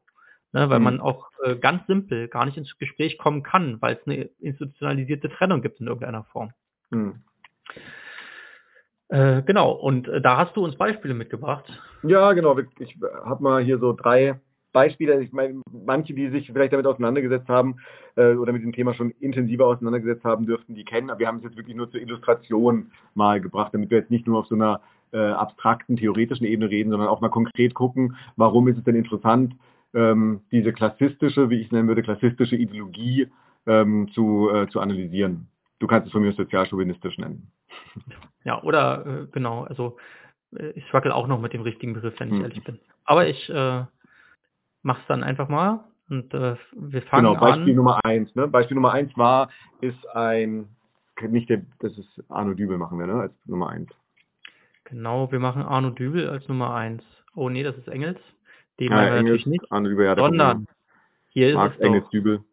Genau, ähm, Arno Dübel, das ist ein Mann, der ich glaube, Ende der 2000, also der Ende der Nullerjahre von der Bildzeitung wirklich rauf und runter präsentiert wurde. Es gab, gab auch einige Videoclips. Wir wollten zuerst einen Videoclip zeigen. Ich habe tatsächlich aber jetzt auch heute, als ich mir diese Videoclips nochmal angeguckt habe, gedacht, so, auch wenn wir es zitatmäßig, also wenn wir uns nur das Zitat angucken oder daran etwas aufzeigen wollen, es ist so, ähm, er wird so negativ dargestellt, ich hatte keinen Bock, dass wir das jetzt hier nochmal ähm, uns nochmal reinziehen und dann nochmal irgendwie vielleicht auch über ihn lachen und so. Fand ich irgendwie blöd, aber ich glaube, Arno Dübel kennt man so als Gesicht, das ist Deutschland faulster Arbeitsloser, so hat ihn, glaube ich, die Bild immer mal wieder genannt, oder frechster Arbeitsloser heißt es da. Er gammelt sich äh, durch den Tag und so. Du hast ja schon erwähnt, dass ich mich mit den Gammlern äh, wissenschaftlich beschäftige, also da kommt dieser Begriff auch äh, wieder auf. Ähm, weil ich jetzt hier gerade nur auf dem Handy bin, kannst du vielleicht ein, zwei, drei Zitate da so vorlesen, die da zu lesen sind, weil ich, genau. für mich ist das gerade so klein. Ja, und auch für unsere Podcaster werde ich es mal hier erwähnen. Ah, ja. Also ich habe jetzt hier gerade die Seite der Bild offen, äh, ein Artikel von 2010, 31.01. Deutschlands frechster Arbeitsloser Arno Dübel, 54, äh, so gammelt er sich durch den Tag. Dosen, äh, Dösen, abhängen, Bier trinken. Seit 36 Jahren hat Arno Dübel 54 keine Arbeit und ist auch noch stolz darauf, Ausrufezeichen. Ganz Deutschland ist sauer auf Deutschlands frechsten Arbeitslosen mit seinen dreisten Sprüchen. Klammer auf, wer arbeitet, ist doch blöd, Klammer zu. So, und dann äh, dokumentiert halt, äh, in Anführungszeichen dokumentiert die Bild äh, einen Tag im Leben des Berufsfaulenzers. Äh, und die Darstellung ist natürlich entsprechend Kaffee, Zigaretten, er kauft Dosenbier, Tabak, äh, füttert seinen Hund, äh, geht Gassi, äh, löst Kreuzworträtsel und das natürlich in der Darstellung alles auf Kosten all derjenigen, die arbeiten gehen, im Gegensatz zu Arno Dübel. Hm. Da haben wir also viele Facetten drin. Wir haben da drin dieses selber schuld. Also, dass er in dieser Situation sich befindet, daran ist er selber schuld, weil er ja den ganzen Tag da nichts, äh, nichts, nichts Sinnvolles macht, nicht arbeiten geht. Und, also das ist diese Faulheit als Ursache für Armut.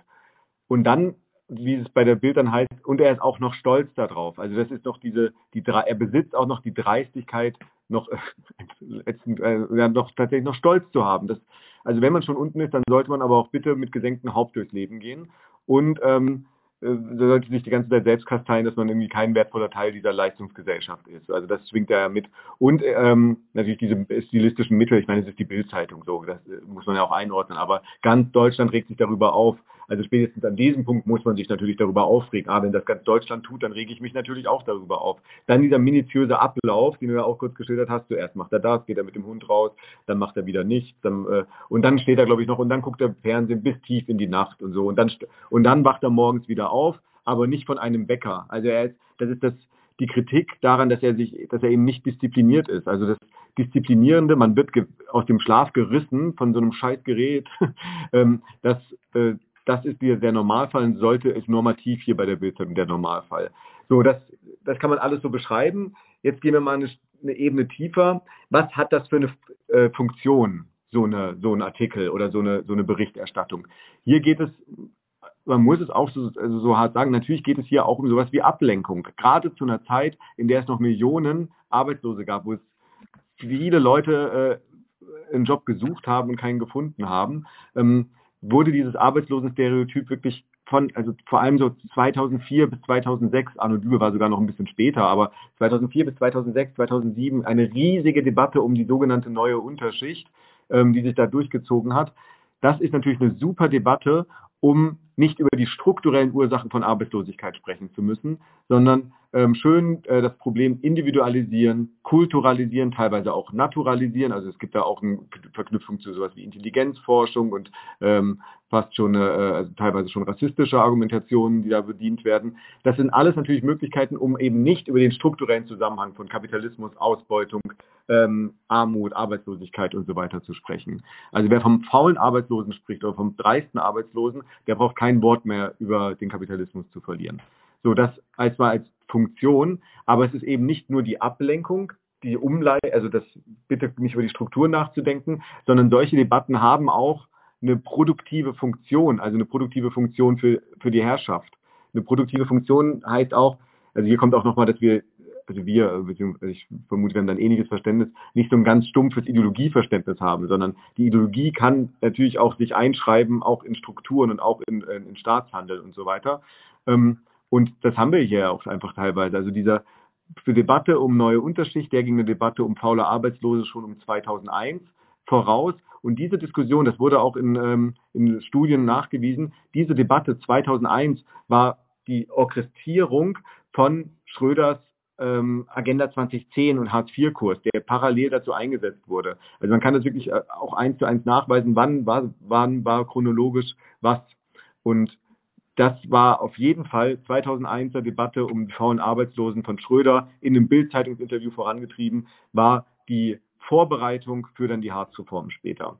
Äh, natürlich kann man auch sagen, das ist im Grunde Rechtfertigung ähm, im Vorfeld sozusagen, aber hier hat also die ähm, hier hat die Ideologie auch diese Funktion, das dann schon mit vorzubereiten und ähm, dann eben diese Zuspitzung der Klassenverhältnisse, muss man ja sagen, und auch eine Intensivierung der Ausbeutung. Also ganz konkret war es ja eine Intensivierung des Ausbeutungsgrades, die damit einherging, das ähm, zu, zu legitimieren und auch mit äh, vorzubereiten. Und ähm, den Effekt, äh, den hat es dann auch äh, erzielt. Also man kann es jetzt hier auch wunderbar sehen, tatsächlich an den Zuschriften, die die Bild hier veröffentlicht hat. Also mhm. ich nehme an, äh, Kritik äh, wird sie dann nicht veröffentlicht haben. Ich zitiere mal kurz. Man sollte dem Sozialgeier alles streichen. Geld, Wohnung, Krankenkasse, Strom, Wasser, Möbel. Wenn er bei den derzeitigen Temperaturen unter der nächsten Brücke pennen muss, kann er sich ja überlegen, warm arbeiten oder frieren. Von, äh, ja gut, den Namen muss ich jetzt nicht hm. vorlesen, aber so in diese Richtung gehen halt alle diese Kommentare. Ne? Also alles streichen, inklusive hm. Krankengasse. Da äh, sieht man, wo dann die Reise hingeht. Da wird auch tatsächlich dann der Hass geschürt, der dann dazu führt, dass äh, diejenigen, die es dann nicht betrifft, die nicht angewiesen sind auf Sozialleistungen, ähm, hm. auch bereit sind, so weit zu gehen, dass selbst die, die Existenzgrundlagen und die, die simpelsten ähm, ja, Errungenschaften, die wir haben, äh, den Leuten nicht mehr gegönnt wird, wenn sie denn ihrem Arbeitsethos nicht entsprechen. Ja, absolut. Äh, diese Kommentare, ist gut, dass du das äh, gerade noch eingefügt hast. Ähm, auch da Instrumentarium oder Möglichkeit, die ähm, vom Antiklassismus zur Verfügung gestellt werden, gibt da eine schöne Studie von ähm, Christian Baron, bevor er Schriftsteller wurde, hat er sich äh, auch mit äh, sozusagen Klassismus und solchen Studien, äh, also mit solchen Fragen soziologisch auseinandergesetzt. Er hat zusammen mit Britta Steinwachs das Buch Faulfrech dreist ähm, herausgebracht und geschrieben. Da analysieren sie ganz konkret genau diese, vielleicht sogar den Kommentar, den du vorgelesen hast, weil sie sich mit dieser Debatte um Arno Dübel ähm, auseinandersetzen und ähm, diskursanalytisch jetzt nicht die Bildzeitung analysieren, sondern vor allem die Kommentare auseinandernehmen. Also genau diese ähm, Entsolidarisierung innerhalb der Klasse, wenn man so möchte, ähm, da fokussieren. Auch das kann äh, Antiklassismus und Klassismusanalyse sein. Gut, dann wollen wir zum nächsten Beispiel gehen. Genau, wir haben jetzt noch ein zweites, also wir haben insgesamt drei Beispiele. Ähm, das zweite Beispiel ist jetzt tatsächlich ein Filmbeispiel. Da haben eine kurze Vorrede von mir. Das ist nämlich jetzt relativ aktuell. Ich weiß nicht, wer von euch, die da jetzt hier gerade zuhören oder ähm, zusehen, ähm, regelmäßig Fernsehen guckt. Äh, auf RTL 2 würde sie oder er dann feststellen, dass äh, da sehr häufig äh, Sozialreportagen in Anführungszeichen zu sehen sind. Eine der beliebtesten Sendungen ist die Sendung Harz und Herzlich ähm, also Hartz wegen Hartz IV und so. Ähm, und das ist ein, schon ein Unterschied zu diesen, die, das, also ist ein Unterschied, was wir gleich sehen werden, zu den Sendungen, die es dann so vor 15 Jahren oder sowas gab, wo sich wirklich ganz bewusst äh, und ganz offensichtlich gegen die äh, gegen Erwerbslose, ähm, wo ganz offensichtlich gegen Erwerbslose gehetzt wurde. Das ist jetzt hier sehr viel freundlicher, auch im Ton, teilweise auch bildlich freundlicher, weil es auf Augenhöhe, Kamera tatsächlich auf Augenhöhe eher fungiert. Und da haben wir jetzt mal drei Beispiele zur Illustration, um das aufzuzeigen. Das erste kannst du mal äh, nennen. Das ist, glaube ich, der, äh, der Einstieg in diese Sendung Harz und Herzlich. Ich habe jetzt keinen Ton. Ich hatte jetzt keinen Ton. Vielleicht, ähm, ja. Hm. Wenn es nicht geht, ist auch nicht so schlimm. Ich kann da auch ein bisschen was erzählen. Genau, da war gerade mein Gesicht zu sehen. Das liegt schlicht daran, dass es äh, ein Ausschnitt war aus äh, einem ZAP-Beitrag, den ich genau dazu gemacht habe. Also wir haben sozusagen das Zitat im Zitat zitiert. also ähm, ja. Äh, wir müssen das auch nicht unbedingt gucken. Ich kann es ein bisschen beschreiben, auch was wir da, äh, was wir da jetzt, äh, gesehen haben und gehört haben. Das Harz und Herzlich funktioniert so, dass ähm, in unterschiedlichen Regionen oder Städten oder Stadtteilen in Deutschland ähm, Menschen länger begleitet werden. In dem Fall war das ein Stadtteil in Rostock, äh, groß-klein. Und ähm, da die, da werden die Leute teilweise seit ein paar Jahren begleitet. Und tatsächlich ähm, gibt's da, äh, also sind diese Sendungen sehr viel wärmer auch moderiert. Also da gibt's dann eine warme Moderationsstimme oder eine, ähm, eine Sprecherinnenstimme, die sagt dann nicht, guck, da sitzt er, der faule Arbeitslose, so wird es nicht gesagt, sondern sitzt er, ja, äh, Michael macht sich morgens erstmal einen Kaffee und dann setzt er sich hin und äh, äh, raucht eine Zigarette und so. Es ist wirklich sehr viel freundlicher. Ähm, aber wenn man mal genau hinguckt, hat es, bedient es eigentlich ähnliche, also bedient es eigentlich eine ähnliche Ideologie. Als Schnittbild, Schnittbild nennt man dann die Bilder immer, wenn jemand zum Beispiel einen O-Ton gibt äh, in so einem Beitrag und dann muss dann mal kurz was geschnitten werden, weil die meisten Menschen nicht druckreif 15 Sekunden am Stück sprechen. Das machen meistens nur Politikerinnen und Politiker, wenn sie halt Rhetorikseminare haben. Deswegen muss so ein O-Ton immer geschnitten werden und als Schnittbild braucht man dann irgendwas. Das ist dann oft die Situation, in der man dann so Hände einblendet oder so oder vielleicht mal irgendwie so ein Nicken vom, äh, vom Reporter oder so, der dann da so sitzt. Da werden häufig äh, immer, also fast immer die gleichen Schnittbilder verwendet, nämlich ähm, Zoom auf den äh, Aschenbecher, wie er gerade da abascht oder äh, die Müllecke, wo der über, überlaufende Müll äh, nochmal gezeigt wird. Oder auch ähm, um, eine, um eine neue Situation ähm, in dieser 45-minütigen oder einstündigen oder zweistündigen, ich weiß gar nicht mehr, wie lang, lang so eine Folge geht, um eine neue Situation einzuführen, wird äh, immer wieder in der ersten oder zweiten Staffel der gleiche Müllhaufen gezeigt. Also von fünf verschiedenen Perspektiven wird irgendwie der gleiche Müllhaufen, der irgendwie vor einem dieser Blöcke sich befindet, dann da gezeigt. Und damit wird auf einer sehr viel subtileren Weise als das, was wir gerade bei der Bild da gesehen haben, was ja wirklich alles andere als subtil ist, wird aber bei RTL 2 in einer subtileren Weise im Endeffekt doch wieder individualisiert. Also hier, guck mal, die sind sogar zu faul, um den Müll runterzubringen oder guck mal, den ganzen Tag Zigarette rauchen, das können sie wohl. Also diese Bilder, ähm, die satteln ja auf, auf ähm, auch einen Diskurs und eine Ideologieformation, die sich die letzten Jahre eben auch durch so eine Diskussion die neue Unterschicht da aufgebaut hat. Hm. Ja, äh, wenn äh, als alternative Lösung kann ich natürlich auch einfach das Video nochmal abspielen und du kannst, äh, während das Video läuft, auch rein sprechen sozusagen mhm. und genau auf diese Aspekte, die du gerade genannt hast, auch nochmal hinweisen. Wäre das vielleicht eine, eine Möglichkeit? Ja, wir können es mal probieren, genau. Ich, ich habe es jetzt nicht mehr ganz vor Augen, aber ich äh, werde jetzt mal improvisieren. Also hier sehen wir jetzt dann den Müllhaufen und dann ähm, sind sehr schnelle Bilder, die muss ich schnell texten. Ähm, offensichtlich äh, nicht weggeräumte Glaswand und so. Das war jetzt der erste Clip. Jetzt kannst du den direkt zum zweiten Sprung gehen.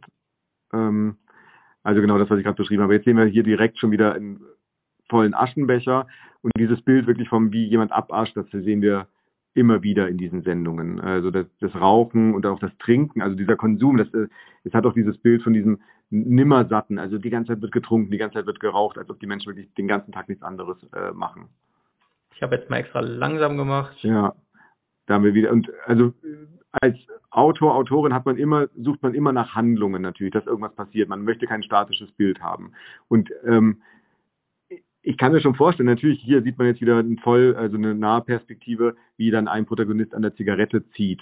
So und ähm, das ist jetzt wieder ein anderes Bild. Der nächste Umschnitt wäre vermutlich dann gewesen, äh, dann, dass, er den, dass er die Zigarette abascht, weil er diese Handlung dann so vollziehen möchte. Und ich möchte ja nicht, ich möchte ja gar nicht bestreiten, dass das nicht in der Realität auch so sein kann, dass da vielleicht auch zwei Packungen Zigaretten am Tag oder sowas geraucht werden. Aber die Frage ist natürlich, ist das ähm, hier das, also können wir das hier in so eine, ist das die zentrale Ursache für die Situation, in der sie leben, oder ist das nicht eine Folge der, ähm, der Ursache, also ist das nicht eine Folge, dass sie eben jetzt seit Jahren irgendwie schon in Arbeitslosigkeit sich befinden. Weil was man in diesen Sendungen fast nie hört und wenn dann nur mal ganz am Rande, ist äh, sowas wie, ja, es ist ein Bezirk, wo es sowieso hohe Arbeitslosigkeit gibt, wo es irgendwie nach der Wende ähm, eine massive Verwerfung gab der Klassenverhältnisse. Das wird dann wirklich, das, es wird genannt, muss man sagen, fairerweise, wird aber dann in irgendeiner Folge irgendwo in der Mitte mal ganz kurz drei Minuten, äh, drei, drei Sekunden wirklich erwähnt und dann werden wieder zwei Stunden gezeigt, Müllhaufen, Zigarette abaschen äh, und einen Schluck von der Bierpulle nehmen. Ja, und äh, du hast es ja auch schon gerade gesagt, äh, man sucht nach Handlungen und äh, ja, wenn es halt nicht so viel zu tun gibt, Mhm. Man, wie, also, wie beschäftigt man sich dann, wenn man arbeitslos ist? Also ich war mhm. auch arbeitslos äh, lange Zeit und klar, habe ich viel geraucht. Ich meine, mhm. und habe auch viel ferngesehen. Also man muss ja den Tag irgendwie rumkriegen. Ja, klar. Und äh, auf diese Art und Weise liefern die Protagonisten dieser äh, Sozialreportagen äh, denen auch die Bilder. Die Frage ist halt, wie das dann zusammengeschnitten wird. Ne? Also mhm. sind es die Bilder, wie sie vorm Rechner sitzen und dort eben konzentriert drauf gucken und irgendwie scrollen und nach einer Stelle suchen oder so? Oder sind es eben die Bilder wie Abaschen und ähnliches? Äh, ja. Die Müllhaufen hast du gerade beschrieben. Naja, und letztendlich, sie wollen ja auch unterhalten. Sie werden sich jetzt auch, glaube ich, nicht äh, diejenigen Familien raussuchen, die das problemloseste Leben mit sich bringen. Ja, ja, klar, genau. Das ist ja dann auch, das, das war der, die, die, der Grund im Grunde für den Beitrag, den ich dazu gemacht habe. Vielleicht können wir den auch verlinken, also diesen Subbeitrag. Ich bin dann in, nach Groß-Klein gefahren, habe die Leute in Groß-Klein gefragt, wie sie eigentlich diese Berichterstattung finden. Und es muss man auch sagen, es gibt unterschiedliche Positionen. Also ich habe auch Protagonisten der Sendung getroffen, die eigentlich die Sendung ganz okay finden. Die haben sich auch dann später, ähm, waren eher nicht zufrieden mit dem Beitrag, fanden, dass es äh, ein zu kritischer Beitrag war. Ähm, aber äh, alle anderen im Stadtteil, mit denen ich gesprochen habe, und das waren jetzt, äh, das war großen Teil äh, Arbeiterklasse, Arbeiterinnenklasse, ähm, die haben sich sehr, sehr, sehr stark davon abgegrenzt. Und da hat genau dieser Mechanismus funktioniert. Also die Leute haben gesagt, ja, das sind ja hier nicht alle so, das ist ja schlimm, dass das hier so, äh, so gezeigt wird. Ähm, teilweise war mir gar nicht klar, was sie jetzt eigentlich schlimmer finden. Die Darstellung in der Sendung oder die Leute, die dort gezeigt werden. Also das verschwimmt dann so und da hat, es hat genau diesen Effekt, den wir im Grunde auch bei Arno Dübel vorhin äh, beschrieben haben. Also diesen, diese Entsolidarisierung. Und da, dazu auch nochmal ein Punkt zu dieser Entsolidarisierung. Du hast vorhin zu Recht davon gesprochen, dass ähm, hier ähm, bei Arno Dübel die Erwerbstätigen gegen die Erwerbslosen ausgespielt werden. Das geht aber noch tiefer, also ähm, als Ergänzung dazu, das führt ja auch zu einer Entsolidarisierung un innerhalb der Erwerbslosen. Es gibt dazu auch äh, soziologische Studien, die ähm, vom Institut für für Arbeitsmarktforschung und Berufs, also dieses IAB des, ähm, der, der Arbeitsagentur, äh, der Bundesagentur für Arbeit, das ist wirklich, die machen interessante Studien. Da gab es vor ein paar Jahren mal eine super interessante Studie, die so qualitative Interviews mit Erwerbslosen geführt haben hinsichtlich dieser Debatte um neue Unterschicht. Und da kam raus, dass sich, ähm, dass sich stark abgegrenzt wird seitens der Erwerbslosen von denen, die dort gezeigt werden. Also so ein typische, typisches Zitat, mustergültig wäre, ähm, ja, es gibt diese wirklich faulen Arbeitslosen, ich bin das aber nicht. Und gegen diese Faulen muss man wirklich was unternehmen. Also diese Entsolidarisierung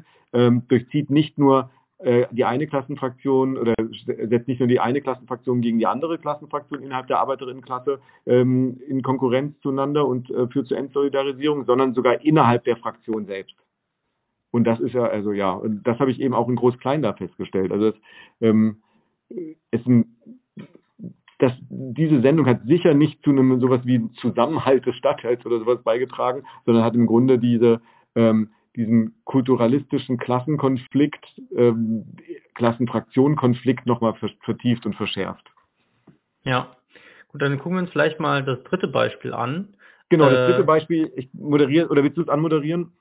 Ja, genau. Also wir hatten, äh, Sebastian hatte eigentlich, äh, das wird äh, denjenigen von euch, die so ein bisschen länger schon in der linken Szene unterwegs sind, bekannt sein. Äh, ein Plakat Nie wieder Deutschland, wo der Herr, den man jetzt hier sieht, äh, drauf abgebildet ist. Aber, das haben wir nicht gefunden.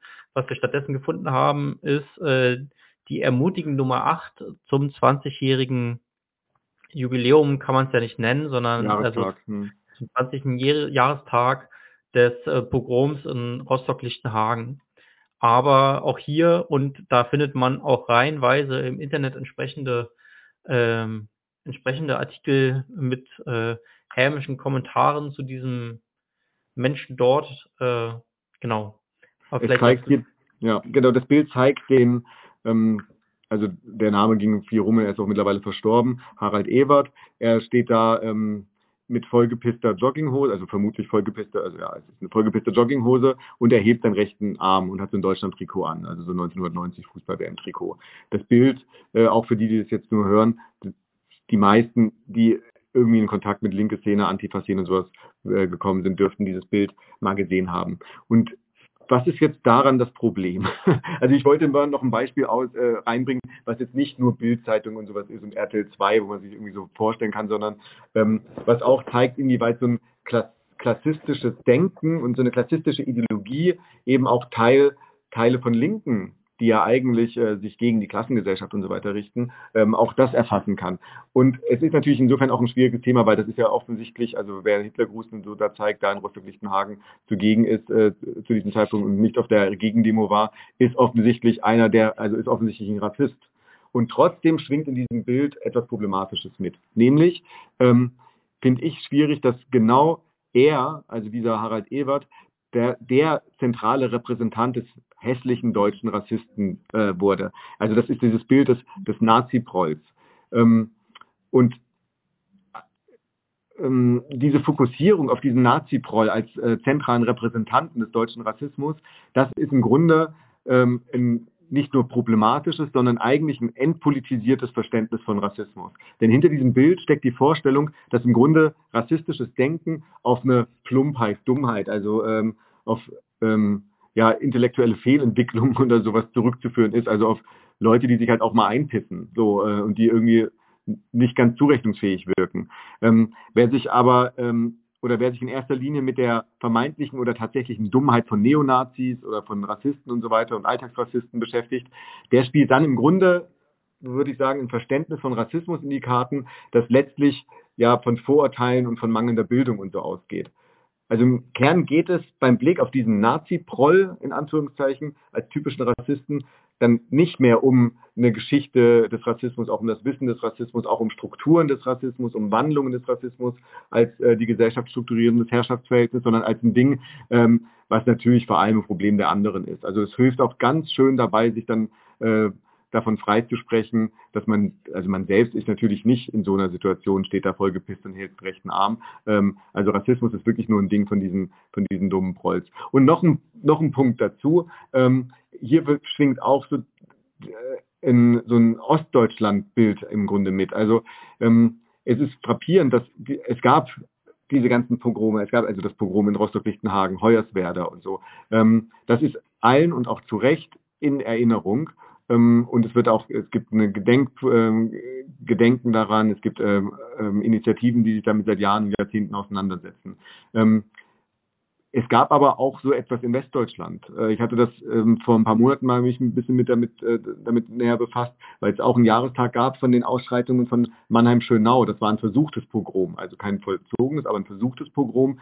Ähm, insofern auch nochmal eigentlich ähm, erwähnenswert, dass es nicht drei, vier Tage ging, schlimm genug wie Rostock-Lichtenhagen, sondern es ging zwei Wochen. Ähm, und geprägt von einer ganz, also von bis zu tausend Leuten, die da in Mannheim-Schönau vor einer Geflüchtetenunterkunft immer wieder aufmarschiert sind und sich versucht haben, da auch Zutritt zu verschaffen. Das ist weitgehend äh, in Vergessenheit geraten. Ähm, dort auch zugegen, das war eher eine, ein Arbeiterklassenbezirk, ähnlich wie Rostock-Lichtenhagen, aber eben eher westdeutsch markiert. Also ich glaube, hier vermengt sich bei diesem Harald Ewert auch so, eine, so ein ostdeutsch, also so ein spezifischer, auf Ostdeutschland bezogener Klassismus.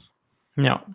Und auch eine Form von Massenverachtung, die es ja schon durchaus auch da in Teilen der äh, mhm. äh, radikalen Linken gibt und gab. Also und äh, die auch zu Recht ja auch von den antiklassistischen Aktivisten da kritisiert worden sind. Ne? Mhm. Also da ist ja auch oft davon gesprochen worden, dass sich Genossinnen und Genossen eben äh, untereinander ähm, gezeigt haben, was man von sich hält und dass sozusagen eine bestimmte Herkunft äh, mhm. fehlt, um zu, dazu zu gehören oder so.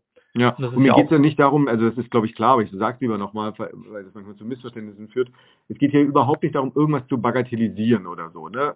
Äh, zu sagen, ah, der arme Harald, dass der dann da so äh, gezeigt wurde und sowas. Das ist nicht mein Punkt, sondern ähm, so ein Verständnis, was eben das so auf so Stumpfheit und Dumpfheit zurückführt, äh, das wirklich zu einem individuellen Fehlverhalten, also zu einem individuell, individuellen Fehlverhalten erklärt, die, die rassistische Ideologie, der so ein Verständnis bringt uns analytisch null weiter und politisch äh, im Übrigen auch nicht. Also es geht ja nicht, es ist keine moralische Kritik oder sowas an diesem ähm, äh, an diesem Nie wieder Deutschland Harald Ebert Bild, sondern ähm, es geht tatsächlich um eine analytische und politische Frage. Ja, wir haben kein Mitleid mit Harald, ehrlich gesagt. Ja. Im Gegenteil. Schließlich hat er sich ja auch äh, eigenständig erstens und zweitens eben auch teilgenommen an diesem Pogrom. Aber ihn als den durchschnittlichen Repräsentanten dieser Ausschreitung darzustellen, ist auch einfach falsch. Ja. Es waren eben nicht nur äh, sturzbetrunkene Besoffene, sondern auch nach, Osten, äh, nach Rostock-Lichtenhagen sind ja auch bewusst westdeutsche Kader gefahren.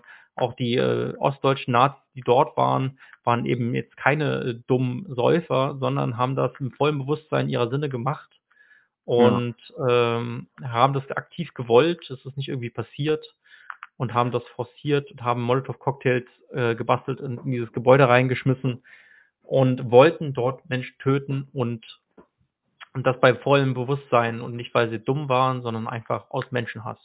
Ja, und Harald Ebert oder ähm, der, der dumme Nazi-Proll in Anführungszeichen, der war es auch nicht, der dann die faktische Abschaffung des Asylrechts beschlossen hat, was ja dann genau in dieser Debatte, also was in dem Zuge auch kam. Also wenn man das ein Idealbild eines äh, typischen deutschen Rassisten zeichnen möchte, würde ich eher nicht die vollgepisste Jogginghose wählen, sondern das Jackett. Ähm, ja. Weil, und das hat auch viel, also auch hier will ich nicht Gewalt bagatellisieren. Ich meine, das war wirklich knapp, dass fast werden ja Leute ähm, ermordet worden. Und es wurden ja auch viele Menschen ermordet seit 1990, auch in Ostdeutschland, äh, aus rassistischen Motiven. Ähm, aber die, die dann das beschließen und die den Rassismus in, den, in, den, in das Parlament reintragen und in Gesetzesform gießen, das sind eben nicht die stumpfen Nazi-Prolls. Aber es ist natürlich äh, auch hier eine im Grunde entpolitisierende ähm, Variante oder eine entpolitisierende Möglichkeit, eben nicht über die eigentlichen äh, Strukturen sprechen zu wollen. Ja. Und äh, nicht, auch gerade zu der Zeit darf man nicht vergessen, es gab damals ja auch eine ausgeprägte Kampagne der Bild, die das erstens befeuert hat mhm. und zweitens aber natürlich auch dafür gesorgt hat, äh, dass die Geschehnisse entsprechend interpretiert wurden, dass dann das Grundrecht auf Asyl de facto abgeschafft wurde. Mhm. Ja. Das sind Leute, die äh, äh, studiert haben mit hoher Wahrscheinlichkeit und dort im Rollkragenpullover saßen oder was, äh, ja genau, also oder welche Überklischee hm. ihr jetzt bei euch im Kopf habt, wenn ihr dann so 90er Jahre Bildredakteure habt. Bei mir ist es der Rollkragenpullover. Judy, denn äh, du hast es ja gerade schon kurz äh, angesprochen.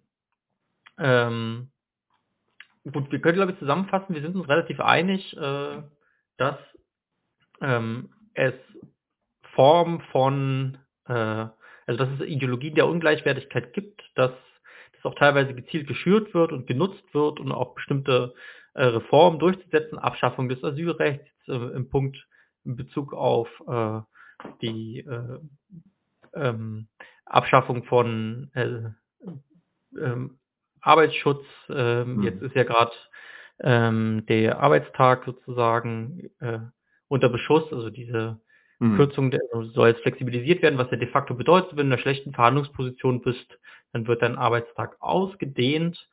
Also äh, Ausdehnung mhm. des absoluten Mehrwerts könnte man jetzt mit Marx sagen. Ähm, und äh, Ein Einschränkung von Sozialleistungen, Einschränkung von Krankenkassenleistungen und so weiter und so fort. Also diese Ideologien werden auch gezielt genutzt. Es gab ja auch entsprechende Thinktanks, die da gearbeitet haben, Initiative Neue Soziale Marktwirtschaft mhm. und so weiter und so fort. Ähm, was machen wir jetzt damit, mit diesem Wissen? Ja, also wie, mhm. was, ist, was sind jetzt die politischen Konsequenzen, die wir aus dem Wissen, dass es diese Form von Ideologien gibt und äh, dass sie äh, zur, zur Herrschaft außer, also nicht zur Herstellung, wie manch einer sagen würde, sondern insbesondere zur Aufrechterhaltung von Herrschaft und zur weiteren Ausbau dieser Herrschaft genutzt wird, um das zu, um das zu legitimieren. Mhm. Was ist jetzt politisch da unsere Aufgabe, Sebastian? Ja, also analytisch, wenn wir jetzt bei, natürlich bei dem, jetzt nochmal beim Klassismus dann davon ausgehen bleiben, müsste es darum gehen, ähm, eine Auseinandersetzung auf einer theoretischen, aber auch praktischen Ebene zu suchen, die von einem materialistisch fundierten Klassenbegriff und Klassenverständnis ausgeht. Also ähm, eines, das äh, eben äh, weiß, was äh, Ausbeutung ist, ähm, sich damit auseinandersetzt so, und ähm, auch an diesem Hebel an, also da auch an, äh, also diesen Hebel auch versucht zu packen. Also nicht nur jetzt ähm, über Respekt oder so weiter spricht. Ich bin gar nicht gegen Respekt, äh, kein, also Respekt ist voll okay. Ähm, aber ähm, der Hebel von, von Klasse und von der Arbeiterinnenklasse ist ja auch der, dass man die in der Produktion sich befindet und die weiß, wie die Maschinen zum Beispiel zu bedienen sind. Ähm, und diesen Hebel eben zu nutzen und äh, zu einer Kollektivität zu finden, das wäre so das Allgemeine natürlich. Und ich würde eben sagen, dass, das, dass der Antiklassismus oder eine Klassismusverständnis als Ideologie zur Aufrechterhaltung von Klassenherrschaft dazu beitragen kann, zu verstehen, warum es eben nicht da, momentan nicht zu einem kollektiven Kampf kommt. Denn man hat es dann nicht hinreichend natürlich gefasst. Also es ist jetzt nicht nur die klassistische Ideologie, die da ähm, einzig und allein äh, ähm, Ursache ist dafür, dass es keinen kollektiven Kampf und sowas gibt. Das wäre natürlich auch viel zu einfach zu sagen. Aber das meine ich damit, dass man, wenn man sich mit äh, hier diesem Themenfeld auseinandersetzt, braucht es einen materialistisch fundierten äh, Klassenbegriff. Und dann kann eben Antiklassismus durchaus ein Mittel sein, zu verstehen, warum so viele Lohnabhängige, jetzt mal pathetisch gesprochen, sehr gut darin sind, die Ellbogen auszufahren, aber überhaupt nicht mehr wissen, wie es überhaupt möglich ist, eine gemeinsame Faust zu ballen. Weil nur diese gemeinsame Faust ist natürlich der, der Hebel, etwas auch an der eigenen Situation zu ändern. Also es ist ja hier quasi die Dialektik von dem äh, Kollektiven und dem Einzelnen. Also äh, meine Arbeitsbedingungen, ich kann natürlich Eskapismus betreiben, irgendwie versuchen, mich irgendwie so durchzuschlängeln, so durchs Leben. Aber um wirklich etwas grundlegend an meinem Leben zu ändern, muss ich die materiellen Voraussetzungen, ähm, äh, mich mit den materiellen Voraussetzungen ähm, befassen und überlegen, wie kann ich diese materiellen Voraussetzungen ändern. Und das geht nicht alleine. Und wir sind ja keine ähm, äh, äh, Vulgärmaterialisten oder so, sondern historische Materialisten, die wissen, dass die äh, Geschichte auch verändert werden kann, eben durch das kollektive Handeln, durch das gemeinsame Handeln.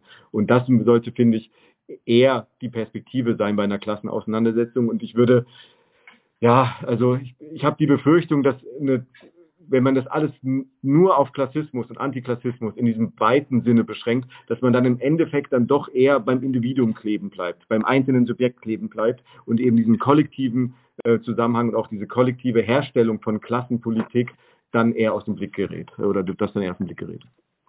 Ja, Super, dann äh, verabschieden wir uns äh, noch nicht ganz, denn wir haben ja noch einige Fragen hier, äh, die wir beantworten können. Ja, und äh, nochmal sorry für diesen Anfang, für diese ersten 15, 20 Minuten.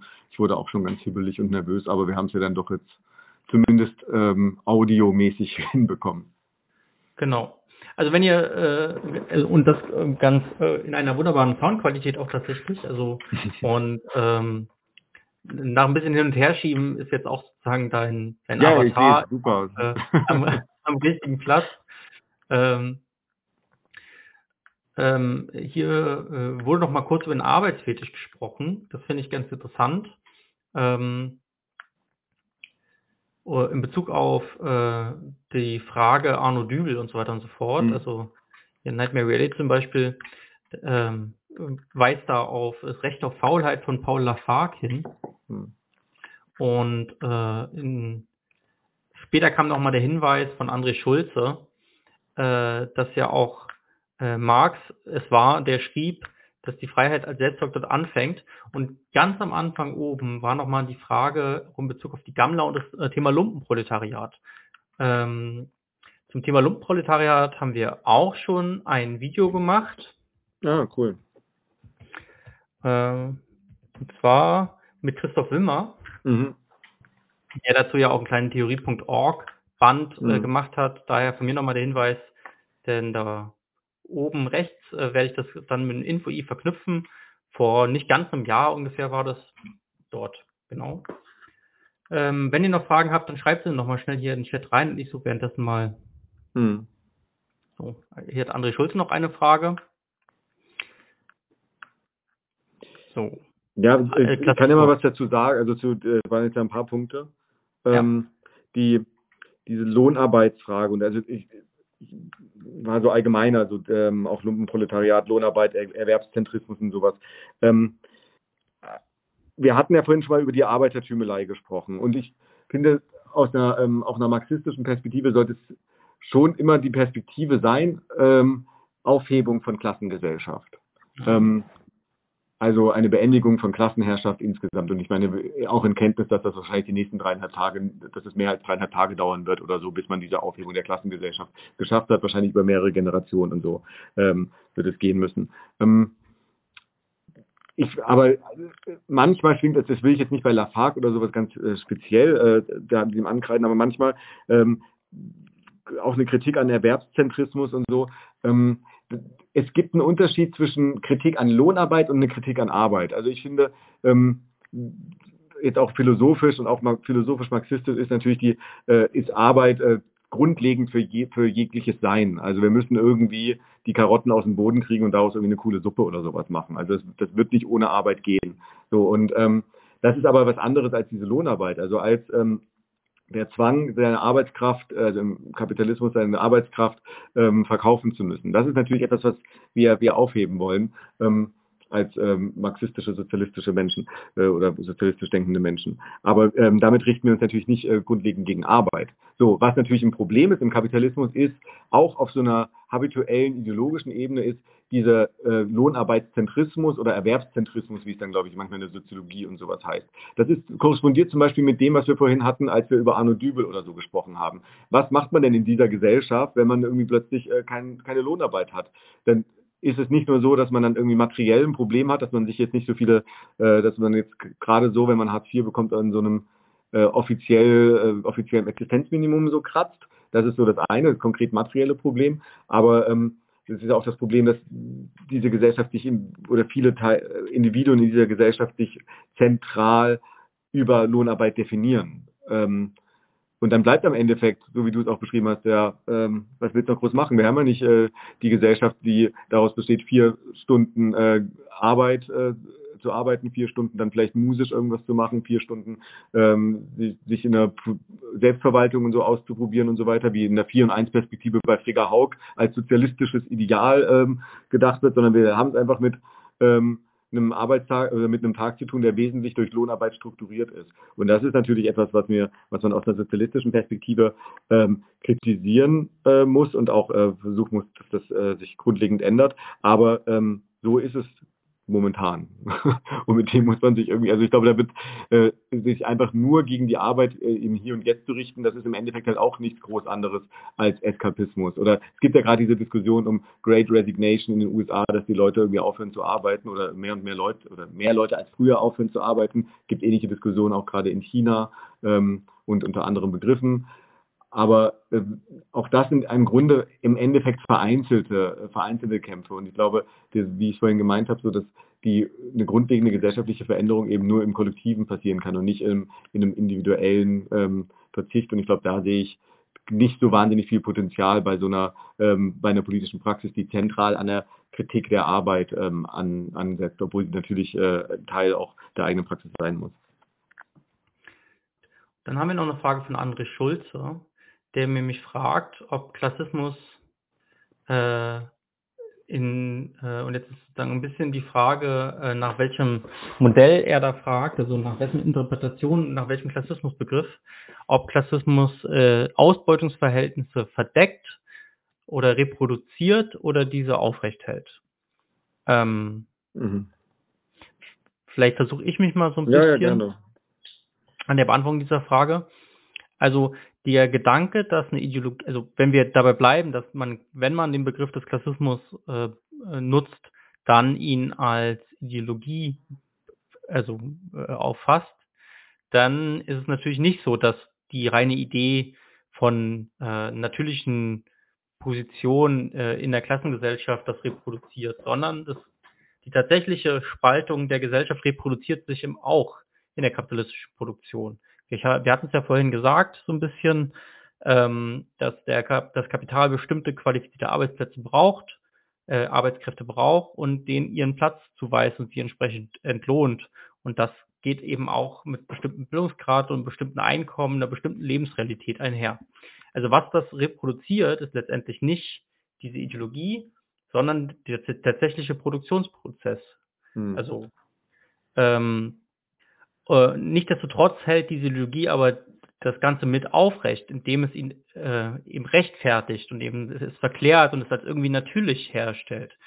diese oder jene Bevölkerungsgruppe ist nun eben mal nicht in der Lage, komplexe Sachverhalte zu verstehen, sind eben irgendwie dumm oder ein bisschen begriffsstutzig oder nur für diese oder jene Arbeit zu gebrauchen und deswegen hat das auch so seine Richtigkeit. Dass wir alle als Menschen das Potenzial haben, bestimmte Fähigkeiten zu erreichen. Ja, also dass sozusagen ein Professor, eine Professorin nicht qua Geburt so gebildet ist, sondern qua gesellschaftlicher Umstände, die sie hatte, zu dieser Position gekommen ist, das wird damit eben ausgeblendet. Sondern da gibt es eben Leute, die sind faul und äh, nicht so schlau und andere sind eben klug und schlau und deswegen geweist die Gesellschaft jeden ihren Platz hin. In der Realität ist es so, dass wir alle das Potenzial hätten, jeden dieser Plätze auszufüllen. Hm. Gut. Dann haben wir hier noch eine letzte Frage von Laura. Und die fragt nämlich, meint ihr, dass die aufgezeigten Probleme nicht so sehr an dem Begriff Klassismus liegen, sondern eher an der Entwicklung der Antiklassismus-Szene? Ich denke, dass Materialismus und Klassismus zusammengehen. Das ist doch eigentlich eine gute Abschlussfrage für dich. ja. Schöne Frage von Laura. Also, ähm, ich mache es konstruktiv. Also ich würde Laura zustimmen, Klassismus und Materialismus können eben zusammengehen ich, so wie ich es vorgeschlagen habe, finde ich, äh, gibt es da keinen Widerspruch zwischen einer äh, marxistischen Auseinandersetzung mit Klasse und eben ähm, auch ähm, hier diesen, diese Auseinandersetzung mit Klassismus. Und ich sehe auch, dass es, auf, es gibt da, glaube ich, auch einen Bedarf daran. Also ich glaube nicht, dass jetzt die Antiklassismus-Szene, also die ist, ist ja auch schwer zu, zu fassen, aber ich, beschäftigen sich ja gerade mehr und mehr Leute, zumindest meinem Eindruck nach, äh, mit, mit Klassismus. Und ich nehme zumindest in diesen minimalen Wirkkreis, in dem ich mich da befinde, ähm, also ich kriege relativ viel Zuspruch. Ich habe gar nicht viel zu Klassismus die letzten Jahre gemacht. Ich habe einen ähm, Vortrag mal gehalten, der irgendwie online war in der Corona-Pandemie äh, von, äh, von Fake, ähm, also ein Antiklassismus-Referat in Köln. Zum Arbeitslosenstereotyp habe ich über so diese drei Beispiele, die wir jetzt vorhin durchgegangen sind und noch ein paar weitere Beispiele gesprochen. Ähm, da habe ich sehr viele E-Mails und Nachrichten und so danach bekommen, äh, viel mehr als ich sonst bei Vorträgen bekommen habe. Und das waren fast immer war der Inhalt, ja super, endlich mal, dass sich hier Klassismus und Marxismus, dass das hier nicht so gegeneinander und so destruktiv gegeneinander und so weiter ähm, äh, aufgefahren wird, sondern dass das eher zusammengebracht wird. Das finde ich, ähm, also würde ich als würde ich schon deuten, dass es offenbar ein, ein, Bedürfnis gibt. Das heißt aber nicht, dass man nicht auch die Unterschiede auch benennen muss und auch in eine, in Klärung gehen muss und auch äh, benennen muss, wo es auch Unterschiede, also wo ein marxistisches, materialistisches Verständnis sich mit spezifischen Verständnissen von Antiklassismus und von Klassismus äh, auch beißen. Das muss man schon machen. Man kann jetzt nicht einfach immer nur sagen, ja, kommen wir umarmen uns alle und alles ist super, sondern man muss natürlich schon auch in den, äh, in, die, äh, in den inhaltlichen Dissens gehen, wo er denn notwendig ist. Aber äh, was ich damit eigentlich nur sagen möchte, ist, es gibt ein Bedürfnis, ich nehme es zumindest wahr, äh, Klassismus und Materialismus enger zusammenzudenken. Ich hatte noch einen anderen, das war das zweite, was ich dazu gemacht habe, das war heute ist eigentlich das erste, das dritte, was ich den letzten Jahren überhaupt zu diesem Themenfeld gemacht habe. Das zweite war ein, äh, ein Text in Analyse und Kritik letztes Jahr, der sich ähm, auch mit der Klassismusdebatte äh, befasst hat, in dem ich eh nicht argumentiert habe wie heute und da auch schon den Vorschlag gemacht habe, hier Klassismus als Ideologie zur Aufrechterhaltung von Klassenherrschaft zu fassen. Auch da habe ich, habe ich relativ viel positive Rückmeldung bekommen, sowohl von Leuten, die ich jetzt eher so diesem äh, Antiklassismus-Milieu zurechnen würde, als auch von ähm, einer eher äh, marxistischen Seite. Und mein Appell an sagen, meine marxistischen Freundinnen und Freunde und vielleicht auch ein Stück weit an dich, wobei du warst auch sehr konstruktiv, ist, ähm, dass man nicht mit so einem ähm, so einer marxistischen Überheblichkeit von wegen, ja, wir haben uns ja schon 27 Jahre mit Ausbeutungsbegriff und so weiter auseinandergesetzt. Äh, das musst du bitte erstmal nachholen, bevor wir hier weiter über Klasse reden. Nicht so an diese Sache rangehen, sondern wirklich versuchen, okay, ähm, also versuchen festzustellen, wo können wir vielleicht auch wirklich von dieser anderen Perspektive was lernen, ohne freilich natürlich jetzt die, ähm, die eigene Analyse da aufgeben zu wollen oder irgendwie alles in so einem komischen Theoriesynkretismus oder sowas da ähm, ähm, aufzulösen. Ja. Also so, so würde ich es gerne äh, konstruktiv äh, enden lassen. Ja, äh, da bin ich ganz bei dir. Also äh, ich finde den Begriff Klassismus nicht gelungen, aber letztendlich äh, äh ist es schwierig, einen besseren Begriff zu finden. Du hast ja auch dich zu Recht über Sozialchauvinismus beklagt. Ähm, ist ja auch historisch teilweise anders verwendet mhm, worden. Absolut. Lenin hat das ja anders verstanden, ne? Ja, genau. Also da gehört sozusagen dann die äh, Rechtsabweichler von der SPD und Co. als Sozialchauvinisten bezeichnet, also Chauvinismus im Sinne von äh, Nationalismus verwendet. Mhm. Äh, also Leute sozusagen den Imperialismus rechtfertigen aus einer äh, äh, sozialen Perspektive. Äh, so, so. so verstanden könnte man ja heute auch mal wieder über den Sozialchauvinismus nachdenken. Ja, genau. Ja, äh, Anderes können, Thema. Genau. Wir wollen jetzt hier nicht äh, über Sarah Wagenknecht sprechen. Nein, gut. Aber ja, vielen Dank, dass ihr uns treu geblieben seid, trotz unserer technischen Probleme die ganze Zeit. Äh, ich freue mich ja. äh, sehr darauf, das morgen zu schneiden. das nächste ähm. Mal, falls wir mal wieder zusammenkommen, äh, dann wirklich, wir wollten ja eigentlich, dass wir uns direkt sehen und mit Aperol Spritz und äh, das nächste machen, machen wir das auf jeden Fall so. Das machen wir auf jeden Fall so. Und äh, bis dahin, äh, schön, dass ihr mit dabei wart, äh, alle im Chat äh, eifrig gefragt habt. Ich, äh, viele Fragen, also auch durch dieses ganze technische Hin und Her, muss ich sagen, habe ich den Chat auch nicht wirklich gut im Griff gehabt, habe es nicht so ganz teilweise auch mitbekommen. Ich hoffe, ihr verzeiht mir das. Ähm, Nichtsdestotrotz hoffe ich, dass wir eine interessante Sendung für euch heute hier hinbekommen haben. Ähm, Sebastian, du bleibst noch kurz im Stream und für alle anderen, danke, dass ihr da wart und äh, bis zum nächsten Mal bei 99 zu 1. Danke. Leute, wir brauchen eure Hilfe. Wenn euch dieses Video gefallen hat, klickt auf Like, abonniert den Kanal und vergesst nicht das Glöckchen zu drücken, damit ihr benachrichtigt werdet, wenn wir neuen Content droppen. Außerdem solltet ihr uns überall folgen, wo wir verfügbar sind. Das ist Facebook, Instagram, Twitter und Twitch. Und wenn wir irgendwelche Ankündigungen machen oder Posts, dann shared, was das Zeug hält. Gebt uns all eure Liebe. Wir haben mittlerweile ziemlich signifikante Kosten. Wenn ihr es euch irgendwie leisten könnt, unterstützt uns doch auf Patreon. Dann kommt ihr auch in den Genuss verschiedener Vorteile, wie zum Beispiel Zugang zu unserer Discord-Community oder Zugang zu den ultrageheimen Patreon-Episoden, die wir dort posten. Außerdem könnt ihr uns natürlich auch über PayPal Spenden zukommen lassen. Außerdem haben wir mittlerweile einen eigenen Online-Shop. Das heißt, wenn ihr euch immer noch fragt, was ihr euren Lieben zu Weihnachten, Ostern oder sonst wie schenken könnt, geht dorthin und kauft duftes Merch. Alle Links dazu hier in der Beschreibung oder auch auf unserer Webseite 99 zu 1.de.